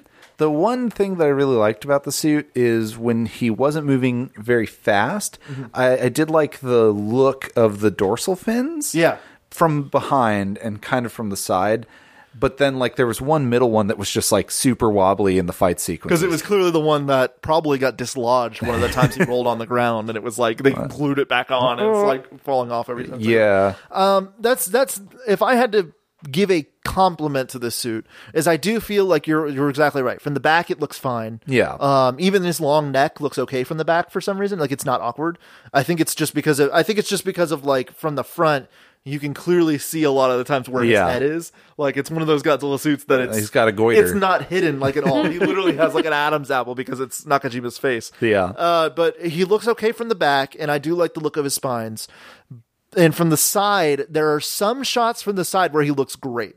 And it's and I figured it out. It's whenever his mouth is open. When the animatronic for his mouth is open and he's Yeah. not closed, you don't see as much of the smushed face from the side. Oh, yeah, So it's not as awkward looking. And he he kind of has like a some shots from 54 look to him whenever his mouth is open Yeah. from the side. So it looks good from the side sometime. Uh, then other times when his mouth is when his mouth is completely closed, it just looks awful. it It's just got looks like bad. this bonkers, like overbite, like this super intense overbite. The- yeah, the suit itself has the overbite, and then the puppet, as we described earlier, has a really Even worse, bad yeah. overbite. I don't even think it's an overbite. I think the puppet's mouth, like the puppet's jaws, because it's a dude's hand and he's Yeah. just, you know, making a claw hand basically. so it, it has no overbite. It's just the teeth stick out. That's the problem. yeah. It's yeah, this Godzilla suit is one of the worst. It is it just like we talked about the Son of Godzilla suit uh, a couple episodes ago. Uh, this is notoriously one of the worst Godzilla suits. Um, I feel like with this one though, I can kind of give some of it a pass just because of once again, this is it in its infancy. They were trying to figure out how can we make this creature that we just made in the last movie, which was almost completely immobile, how can we make this thing be able to tumble around and fight the other monster? Yeah. And so they came up with this suit. How many times do you think the head came off Oh, I'm sure a few times. when he tumbled? And it was just like, oh no, like the Velcro. yeah, this one, it, it's just like I know Nakajima really liked this suit because it was way lighter than the first one. uh, but like, uh, yeah, it doesn't. I, I don't like the suit overall. Like, No. I, I hate the suit. It's I don't ugly. Like it. Um, I think it's on my top three bottom bottom suit designs. So Yeah. uh, mainly for its face. Wasn't this one on everyone's I think so. I think this was the one that was on everyone's. I think even Uh, Rob had it on his. I think I avoided putting it on there, but that's because it was on all the others, and I was like, I gotta do something different. Yeah. Yeah, it's it's not good. It's not but, good. It's not good. So Um, Anguirus is, Anguirus. is better. Anguirus so- looks like Anguirus. Yeah, okay. So I would say that unlike Rodan, which when we do the original Rodan, we can talk about this a lot, I think. Uh Anguirus' suit to when he later appears in the Godzilla movies didn't change that much. There's a couple of big differences, uh, like something with his uh, back that I'm going to talk about in a second. Uh, but uh, like the overall like look of the face and like the head design and everything else stayed pretty much the same. The one thing that I'm surprised you didn't mention for a favorite moment is that he really doesn't crawl on his knees that often. No, he stands up a lot. Like he stands, like, upright, upright. Yeah, and like only when he's on his hands and knees, mostly he's got like his feet positioned a little bit like behind him to where he's still standing on his feet and not just on yeah. his knees. He's standing on like his tiptoes Yeah. with his like arms out in front of him. Yeah. Instead of him like dragging on his like crawl actually legitimately crawling, which is what he does later. um but I, I like this Anguirus suit. I think it I think it looks good. I think especially for you know, uh, compared to the Godzilla suit, uh, and for the time frame that it came out in, it's actually a fairly Yeah. effective for a suit monster they built in a weekend. Pretty much. it looks pretty cool. Uh, but yeah, the thing on its back. So this is kind of a thing throughout the Godzilla community of just like a weird. We have no idea what was originally planned. So a lot of the promotional shots for this movie uh, show Anguirus being able to like lift the back part of his uh, like spiky shell, and like it looks Oh, like, like he a was gonna- beetle? like like they like flips up, like and in the actual suit in the movie, you can see like a crease down the middle towards the back. half Yeah, of the but do you mean like it pops open like a beetle shell from yeah, back like, forward, or yeah, it pops, up open? like Okay. back forward to like front to face the front of him. Okay. So we don't know if he was going to be able to fly originally, if Toho was thinking about that, or if he was going to be able to do that as like a special attack. He was gonna have tentacles, like spin, like Hit Godzilla throws- in the face, or maybe some throw some of his spikes off of his shell. porcupine style. Yeah, so I, I don't know what he was going to be able to do, but it's very interesting because you can clearly see it in the movie that there is that crease towards the Yeah. back half of the shell, and it moves around as he's moving Yeah. like multiple times. It wobbles. Yeah, it wobbles a little bit. Um, I, I mean, there's not much to say about the Anguirus. I mean, he looks like Anguirus, like the, like you said. I, once again, when we talk about Rodan with the original Rodan suit, there's a big difference between the original Rodan, what he looks like in King of the or uh, Three Headed Monster, whereas this one, like if you compared the two suits, yes, there's a difference because it was made like ten years later, but it's not like like a big glaring difference. It's more Yeah. of just like a oh, his eyes are a little bigger now, like you know, like, Yeah, yeah. um, I will say, okay, so we talked about the puppets briefly, but I gotta say one thing about the Anguirus puppet. The thing on his head. Uh, no, well, yes, but no. Uh, his eyes have like Showa Gamera eye syndrome, where they look like they're painted on. Um, like the suit, it looks like an actual like you know like eyeball. But the the actual like puppet, it literally looks like it's just like painted on. Eyes. Yeah. there's no, there's nothing to them. I love that little uh Anguirus puppet. It's the best. I liked it better than the Godzilla one. Yeah, it's better than the Godzilla one, but it's still not great. Um, but yeah, I mean, Anguirus, he's cool. He's cool. Um, Yeah. I think that like I, I'm disappointed that we're not getting uh, Anguirus in uh, the Legendary series so far. Uh, Yeah. I think I, I I've always said that would have been a cool reference to the original Godzilla series if the next monster he fought was Anguirus as like in the sequel. That would have been Anguirus cool. is a little too boring though. He's a little too boring. I feel like I don't know. They could have. Rob did a double take. What did you say? They could have done like a like a like a using him as a side villain at the beginning of the movie, like have Godzilla fight Anguirus first, and then like, Yeah. then have Ghidorah and all the rest of them at the end. But um, but I, I don't know. I, I li- I've always liked Anguirus. I've had I've had a soft spot for Anguirus, so um, he's Godzilla's best friend. Spiky. they weren't best friends in this movie, but Nope. they're best friends later. Spiky and lovable. Um, To all our Anguiruses out there, we love you. We love you, Anguiruses. All right, uh, so let's talk about uh, cinematography and special effects. it was all bad, and all they should bad. all feel ashamed. Can I talk about my my big issue with cinematography? Are you talking about the The speed? fights, the Yeah, fight speed sequences, fights, yeah. because like everything else is just kind of like it's it's bad miniature work. It, you know, like this. There's the chase sequence with like the prisoners where they're like, "We stole a car and we're gonna get out of here," and then like they so not exciting at all. they like lose control of the car and it turns into a miniature and then they literally added a bouncing sound effect as it like boom boom it like loses control yeah, and the bounces truck, up The truck jumps over like a like a gate. And Yeah. bounces off the ground into a tanker and explodes. That's Yeah. like when Kyle and I were watching this last night and that scene happened, we had to give it a round of applause. And I said if this movie was not nominated for an Oscar for, best, special, effects, it's For it's that just that there's the jets flying sideways And there's backwards this and- there's the day for night shots during the escape Yeah. sequence where like there's literally you were saying yeah, so I'll, I'll talk about that real quick before we before we get to. The, I know what you're going to talk about. So Yeah. uh, the day for night shots is it's really bad. and actually. it's not in the dub, just FYI. Yeah, in the dub, they, don't just do let it. it. be what it was. It was a day shot, even though it should have been a night shot. In the sub, in the Japanese version, uh, they artificially like darkened the footage, so they let it expose for a little bit longer. Yeah. Uh, so there's the scene. It's it's when all the people are evacuating Osaka after Godzilla first shows up. Yeah. and uh, like in this in the Japanese version, there's like two frames where they forgot to darken it. so when it first cuts to the footage, it's like broad daylight like it is in the in the dub version. Yeah. But then like immediately to the next frame of it, it's dark. and it it looks so bad because it clearly looks like a daytime sky. Yeah. Uh, and- White clouds. Yeah, and and because because it's black and white, like nighttime d- black and white shots have a very specific look to them, and this does not have that. It literally just looks like someone put sunglasses over the, the yeah, film. yeah. Uh, it just it just looks very awkward. And then there's a scene right after the evacuation where there's the car driving, and there's this big fluffy big, white fluffy cloud. white cloud Yeah. in the sky, and it really just like that is not what a cloud looks like at night Yeah. at all. Like it just it's very awkward. And Yeah. I, that's how I would describe most of this movie. special effects are very awkward. Like there's even a scene where they kind of they did this in 54 too, but it looked good in 54 where the the people are running like in the bottom of the frame and then there's the miniature burning in the background.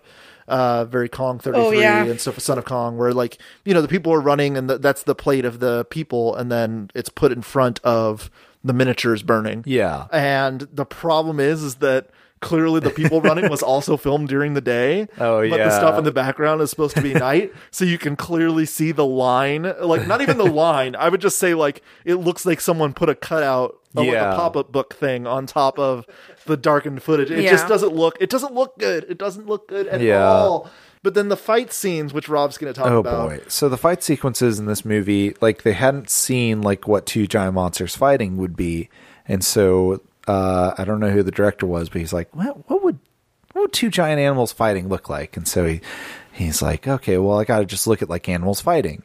And he saw just two cats fighting in the street and was like, like that, yeah, like that. It would be fine. and he's like, Oh, but humans don't move that fast. It turns out when things are bigger, they usually move slower. So to make it look like cats fighting, I'm just going to speed up the footage. And they actually have a line of dialogue to try and excuse this because they're like, oh, Anguirus has a stomach in his torso. Uh, well, and yes, it makes him move really fast. It's a brain in his yeah. Sorry. a- The stomach in his torso. Uh, he has a brain in his He has torso. and that- Three brains, actually. brains. One in his That's head, one in his torso, and one in his tail. That's in the duh, that doesn't that's not canon.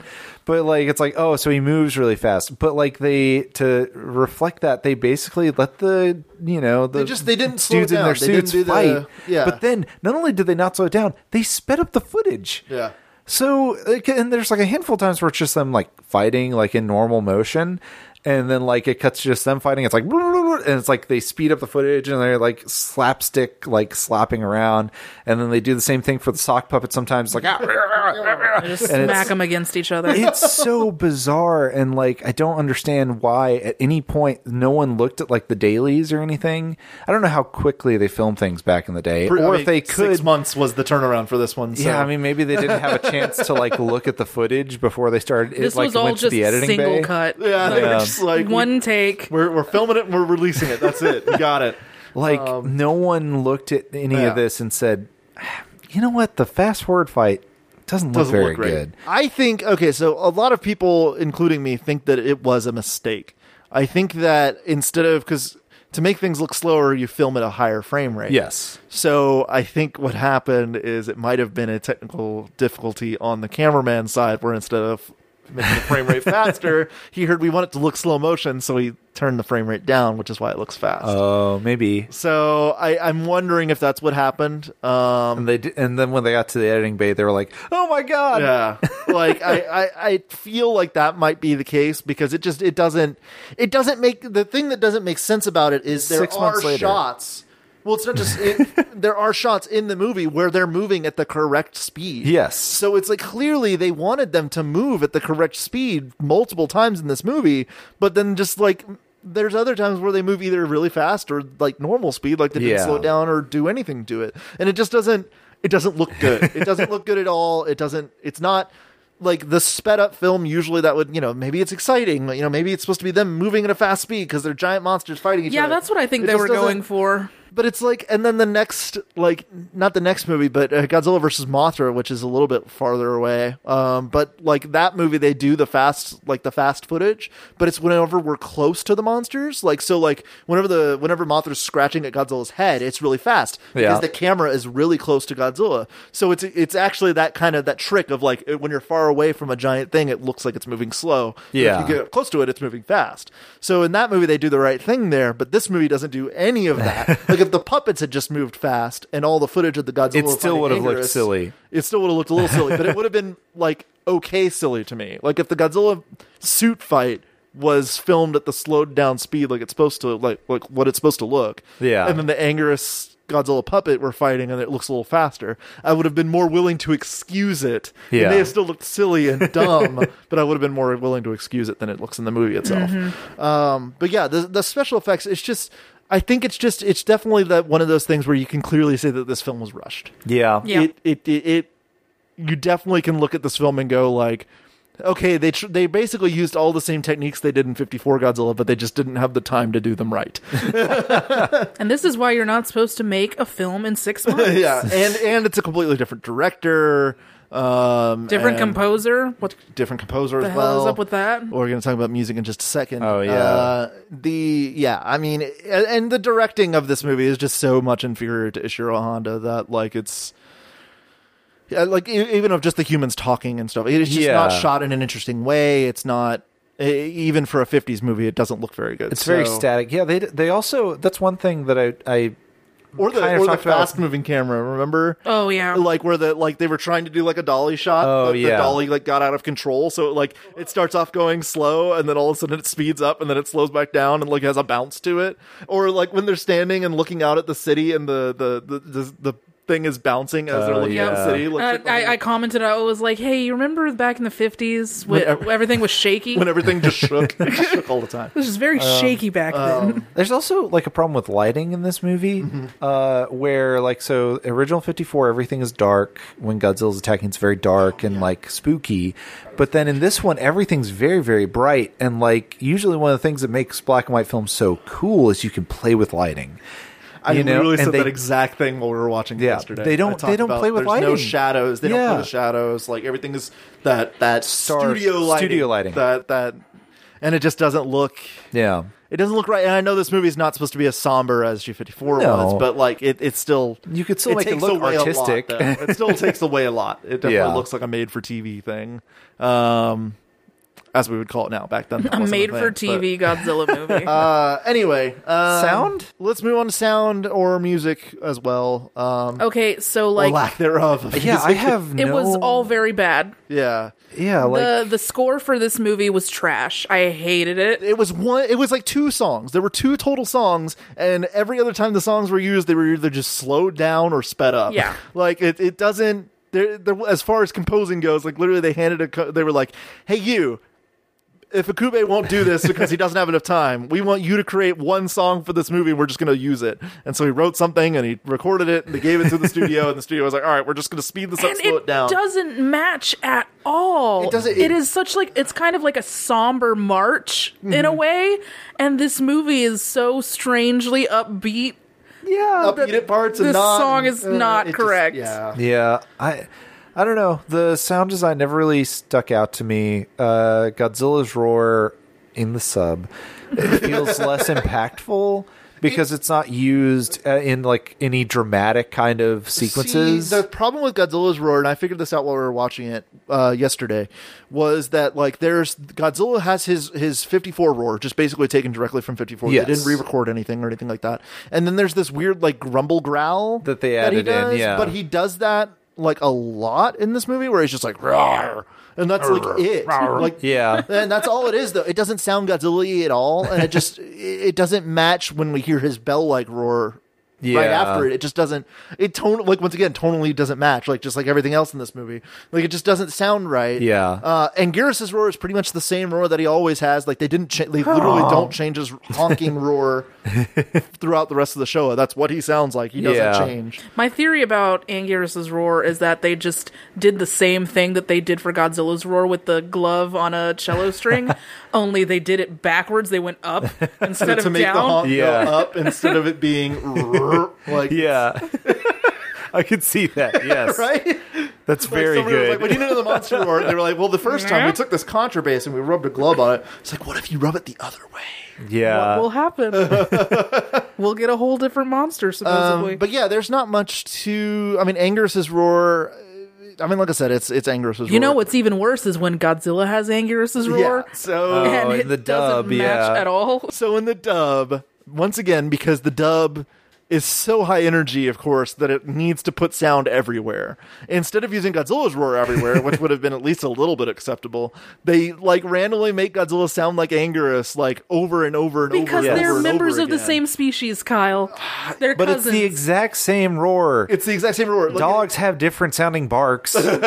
you got a point. it just it just it doesn't it doesn't it doesn't it doesn't work. It Yeah. doesn't work because Godzilla comes out of the water for the first time in that movie, and it's Anguirus's roar, and you're you're Yeah. just like, What? Wait, what? And then he sometimes does the same grumbles from the original release, Mm-hmm. but then they basically any like they just had someone listen through to the entire like movie, just listening. He's like, "Oh, that's Godzilla roar," and then he cut the audio out and he put an Anguirus roar in, and he listens some more, and, he cut, and it was just like that's it. It's, yeah. And then Godzilla's roar pops up a couple of times. Yes, accidentally they forgot to cut it. They're Yeah, like, they "Ah, forgot to cut it shoot." out. Uh, oh, so uh, this should have gone in special effects, but this is a little Tokyo tidbit. Uh, this is the only Godzilla movie that you do not see his back spines light up in Oh yeah. ever. Oh yeah, you're They right. never do. I wonder Um, if that's Well, because it's he only like uses bright daylight the Yeah. entire time. he Yeah, I don't up. know. They just they just don't they don't do it in this movie. Well, It's- no, when it's he burns Anguirus's corpse, It's supposed to be. it's night. It's a day for but night you don't shot. see. Yeah, it's a day for night shot. But you don't yeah. see. You never see his spikes light up. Every You're other right. film, every that would have been a Godzilla lot of effort. Someone would have to go in and like Yeah, they didn't have the they didn't have the time. No, each They didn't have the frame. time. six months, man. But yeah, every other movie, like there's a couple of other scenes in other Godzilla movies where his spikes are supposed to light up, but they don't. Yeah. but they light up every other time, so it's like clearly just a mistake. Yeah. they missed those frames. but this movie just didn't. There's no glowy black, uh, glowy back at all in this movie. Yeah, weird. Uh, I didn't even which catch especially that, but coming yeah. after 54 that's really weird because there's that one shot in 54 that's like the iconic of Yeah. him lighting up his f- spines and shooting his fire um so yeah the sound effects are nothing the music is awful uh, like i said in the dub they took a lot of stock music from like other warner brothers films and just like threw it in there Yeah. once in a while and it doesn't like the uh, the main theme of the movie already doesn't match the movie and then this other music they threw in there definitely does No. not help. and then the one Japanese song from when they go dancing is is different. Yeah, they changed the song. I guess they couldn't get no. It, to the I think it's the same song, but it just sounds different. For Uh, some yeah, it's like not- they slowed it down. It or sounds something. like poorly recorded Yeah. or something. Yeah, it's just not. Oh lord. It's just not very good. Um, Final yeah, thoughts. Final thoughts. Let's get through this. Um, Trash. Do you want to start? This is your movie. I'll- you picked yeah, it. I guess I'll Or do you start. want to? Do you want to? Do you want to wrap us up? for all of us when I say this movie sucks. yeah, I so- hate it. So I'll I'll start. This movie. it's raining outside, and my cat just ran in wet. Oh no! Um, this movie is not good. Um, it is. We, you know, we've we've talked about some of these Godzilla movies on the cast, and I may not like Godzilla versus Hedorah, or you know, I may not like a lot of parts of other Godzilla movies, but I think this is one of the few Godzilla movies that I just generally just don't like. It's not one that I go back to watch. Like I've rarely watched this movie. Like the only thing that is going for it, as we joked about when we started this, is literally this is the first time a monster fought another monster, pretty Yes. much in cinema. The only other time before this really was the uh, the Kong versus the V Rex or T Rex Yeah. in the original King Kong. Uh, but, but, but this is the first like in a city giant monster Yeah. battle. Um, and so like the the legacy that this led to is Yeah. important. But I feel like with other Godzilla movies where we can say like it's worth watching, like Godzilla vs Kong, where we were all just like the movie's Yeah. awful, but it's worth watching just for the legacy of like this is Godzilla Yeah. versus King Kong. I don't think that's what I said. That's not what you said, but that's what most every every other person at the table said that. um, so I feel like with this movie, like it's just not. It's not good. It's not enjoyable. There's nothing fun about this movie. There's nothing like that you can at least sit in this movie and go. yeah, you can't do that when you, You watch can't. this You movie. can't meow when you watch this movie. uh, no, it's just you can't. There's nothing. There's nothing to really say positive about this movie. Like we had to stretch. Like the only thing I can find good in this movie is this Godzilla killing Anguirus scene, and that's it. that's that's all. That is the only good scene in this movie to me. And even then, it's like I would not watch this movie for that. Yeah. like this is one of the last Godzilla movies I ever watched uh, from the Showa era. This is the one that like skipped me, skipped by me because the VHS release was really hard to find, and I never got to see it. And then when I finally ordered it, it was my first ever purchase online. Actually, as that dates me a little. Wow. bit. Uh, was I bought the VHS from somebody online and they sent it to me and they sent me a, a Japanese DVD of the movie as well and the little Gamera, the little Gamera from Gamera the Brave. Oh, Uh, I they they sent that as a gift because they were just like, I have some extra stuff. Here you go. um, it was very nice of that guy. the one with the little stand. Yeah, the one with the little Aw, stand. the little Gamera. Uh, so The G community is so friendly. yeah, right. And, but that was that was and that was years after like that was once again this was like early 2000s I guess because uh, you know I already had all the Heisei Godzilla movies and that took a while to come out. So like this movie just has never had a nostalgic place in my heart either. Um, and I feel like I, I feel like even for most Godzilla fans this movie does not have a nostalgic place in their hearts either. Um, if you're just interested, just don't watch this movie. Just don't. just just watch any of the other Godzilla movies. Isn't that what we're not supposed to say? no, for this one, I will come out and say it. Just don't. There's no reason to Yeah. watch this movie. In my opinion, and you know me, I don't like anything. I think everything is Except trash. Power Rangers. You said you liked Power I liked Rangers. that movie. Um, but this movie, it's so hard. We all want to hate on this movie because it is awful. It's a bad movie. It's everything is done poorly. But when you think about what went into making it, six months of blood, sweat, and tears, it was such a like turned around so quickly to put this thing out. You got to cut it some slack in that sense. But also, like when you compare it to the movies that came out right afterwards, After and before. Yeah. You got Godzilla versus Kong, and you got Go- Gojira, the original. and it's just why what happened Yeah. what was toho just like we need we need to capitalize on this godzilla momentum we have to like I feel like that definitely might have been what it was, and I think the diminishing returns is why they went off and did Rodan, Mothra, yada Yeah. yada, because they were like, okay, let's keep doing the giant monster thing, but maybe let's not mess with Godzilla because we Yeah. could make a good sequel. as somebody who um this isn't my thing this is kyle's thing i'm just married to this thing um somebody who's seen basically every single godzilla movie at this point now i think i haven't seen sea monster but that's that's on the list There- there's a few that you haven't seen. Yeah. still, but. Um, I, I really think that this this movie is just it's skippable. It doesn't add anything to Yeah. the series as a whole. And also like we watched Ape, all right? I don't want to bring this up right now, but I have to. We watched Rob's Ape. eyes just lit up when Marissa said ape. We watched, we watched Ape and it was universally reviled at Oh, this yes. table. True, true garbage in a way that uh, even I cannot fully express. But to get a movie of almost that same quality from a studio that is known for something much better was just so disappointing Yeah. For me specifically. Like uh, Kyle warned me, he was like, "This movie's trash." I'm telling you right now, we're gonna need a lot of beer to get through this. And I was like, "No, let's start. I've got one beer in me. We're fine."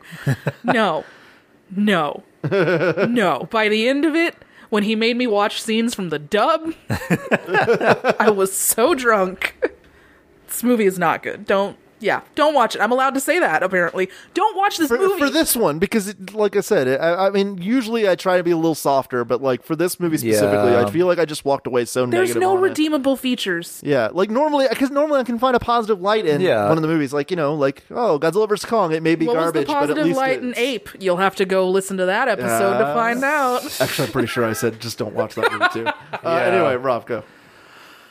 Uh, yeah, man, I I kind of struggle with this because I usually like to have like a sequence where I go like, "Who's this movie for?" and like I really don't know. Nobody. This I don't movie is think for that Satan himself. like you know we we just got off of Son of Kong, which we kind of described as like DLC and like oh it's just like a cheap knockoff. It was just made after the fact, you know, like quickly like quick turnaround. This feels like an even worse sequel than that because there's you know there's effort put into it, you can tell, but it's like it's so flawed in its execution and like it just makes so many mistakes. The suits look fine and like it's good that they built them to be able to fight but because the fight sequences between these two monsters are shot so poorly, it's just not really worth like, you know, digging up to watch. It's not really like there's nothing that, you know, you get out of this movie because like there's a million other like early fight sequences where you get to see like, you know, two monsters fighting that's shot better than this. Yeah, and once again, like even Just God- because it's the first doesn't mean that you have to It's- watch doesn't it. mean it's the best. I mean, like even Godzilla versus Kong, like we could at least, even if you don't want to say you need to watch it because of the Godzilla versus Kong aspect, you could at least say, yeah, it's fun to put on at a party, and you know, like Yeah. there's fun. Well, the you- balloon Eat your sequence You're and not fun watching it for the Godzilla versus Kong sequence. You're watching it for the giant octopus. and, I mean, and there's Mr. that. Taco. yeah. Mr. Taco and the eat your vegetable sequence is Yeah. funny. That's what, that's what I'm saying. Like those movies, like even the worst Godzilla movies, there's always something to get out of it. Yeah. I feel like You know, we watched Varan, the the unbelievable. even we're the unbelievable. I feel like Yeah. there was a little bit of something fun with that movie that I could at least go like, ah, it was it was was awful, but At the- at the it's ver- funny. B- awful. I had like a catchphrase that I tried to get going. If you give Toho something to blow up, they can never fail. Yeah. I think I said that in the second episode I ever recorded. Uh, they failed here. They failed when it came to blowing stuff up. They And, only like, blew that's- up one thing. A lot of it's stock footage from other movies. Yeah, and, Uh, like, even 54. There's a the couple buildings that destruction- collapse. That's 54. the destruction of the uh, Osaka castle is like kind of weird It and like stop motion piece. cracking. Oh yeah, the weird. Yeah. The cracking, yeah, the cracking is that. really strange. and then suddenly like the two characters just tumble into it and destroy it. Yep. And it's just like every single step of this movie is a misstep. So I mean, I think it's worth watching if you want to like if you're, you know, If you're you trying to watch make all your the own- Godzilla movies. Yeah. Two reasons to watch it. One, completion completionist, you're trying to unlock an achievement. Second, uh you want to like you want to make your own giant monster movie and you want to see how not to do it. And that sounds really mean, but That's like who there's this is made for. Film students of the tokusatsu What variety. not to do. What not to do. yeah, and because it just it is constant missteps. Yeah. and it it really is just something to watch to be like, okay, this is how I don't do it. Uh, other than that, it might be worth watching the first fifteen minutes of the dub and then turning it off and Yeah, just just Getting rid of the dub DVD. and to see how bad screaming it into is. your pillow afterwards. just just watching the dub to see how bad it is. I feel like because it's it, that that at least I got a little bit more enjoyment out of that because of how bonkers and terrible it was. The But even you original- said you couldn't watch it, the it- whole it got thing. too much. Yeah. it got too much. It's like candy. It's it's like it's just sweet treats, like so delicious, and you love it. Gives and then you a stomachache. Then you're like, oh, too much candy. Oh, too many Sour Patch Kids. And then you Oh. vomit. Yeah. And That's, that's, what, this movie. That's this this movie. movie. It's a sweet treat for the first 15 minutes, and you're like, mm, please, and then please you stop vomit. feeding me. Yeah. So, all right. So that's our final thoughts on Godzilla Raids Again, or Yes. Gigantis the Fire Monster. Uh, hope you enjoyed listening to that. Uh, in actually two weeks from now, uh, we will be talking about Gamera versus Guiron. Uh, right before we talk about Pacific Rim Uprising the next week. Uh, so uh, keep in mind the special report for Pacific Rim Uprising will be releasing the Saturday after the movie comes out. Yeah, yeah, Uh, yeah, we yeah. will be recording it as early as we can on Saturday, so we should be able to get it out like Saturday afternoon, evening. Because as always, that episode will be unedited. Oh, banana Uh, oil. So, oh, banana oil. Uh, better watch out, folks. Uh, it's going to be fun. We got a fun month coming up uh, with this. Uh, Gamera versus Guiron is an interesting movie to say the least. uh, so, uh, let's do all the bumps. The Yeah. Bump, bump bumps. uh, so, TokyoLivesPodcast.com. Check out all the news articles and all of our old episodes uh, that we've actually referenced a lot of in this movie. In this, uh, We can't help episode. Um, go to Patreon, search Tokyo Lives. Thank you to all of our patrons. Yes. Uh, we've got Jesse Hickman, Anonymouse, Kyoe Toshi, Graydon Wilson Crum, Nicholas Whale, and Chris Britt. Thank you guys as always. Uh, you guys are really supporting the cast. It helps a lot. Uh, for anyone interested in donating, uh, please just check out all the cool rewards that you can get, uh, depending on what level you do. Cameron is not here, but Rob is holding up his finger. I think he has a So- thirteen seventy five for yeah, us. unfortunately, Cameron didn't show up. However, he did send me a text message. Uh, he watched the movie as well, um, and uh, so he said that thirteen seventy five reward tier is um, monthly. You will get a shipment of uh, squeezed banana peels to make a banana oil. it's very soothing for the skin. Uh, it's great for your digestive system. You can throw it in your car. You can fry things in it. Banana oil. Good for the hair. Good for the hair. Good for your lungs. Good for life. Banana oil. Banana oil. All right. So uh, also check us out on iTunes. Uh, search us Tokyo Lives there. Leave us a review. We will read it on the cast. Uh, on Leave us a review anywhere. We'll read it Yeah, on pretty the much cast. anywhere. We'll read it on the uh, at Tokyo Lives Cast is our Twitter handle. Rob posts a lot of cool things on there, uh, including some hints to like cover art and stuff. Uh, he did that a couple episodes ago. Oh, It was, uh, yeah. uh, anyway, uh, yeah. So check us out all of all of those places if you're not already checking us out there already. Uh, we hope you enjoyed this episode, and we'll see you next time, everybody. Bye, everyone. Yeah. Oh, hey, I was on this episode. Yeah, Marissa was back. Hi, Marissa. we didn't even talk about Marissa disappeared for six months and then came back. Well, she had the the troll uh, flu virus. I Oh, did yeah. have the troll flu. or whatever it was. we lost the joke. It's been too long. I, I anyway, all right, troll guys. Flu. Troll I, rabies. uh, I turned into a werewolf for a while there. A lot of things happened. Trabies. Travies, yeah. Oh We'll talk about it one All right, guys. We'll talk to you guys next time. Bye, everyone. Later, Bye. gators.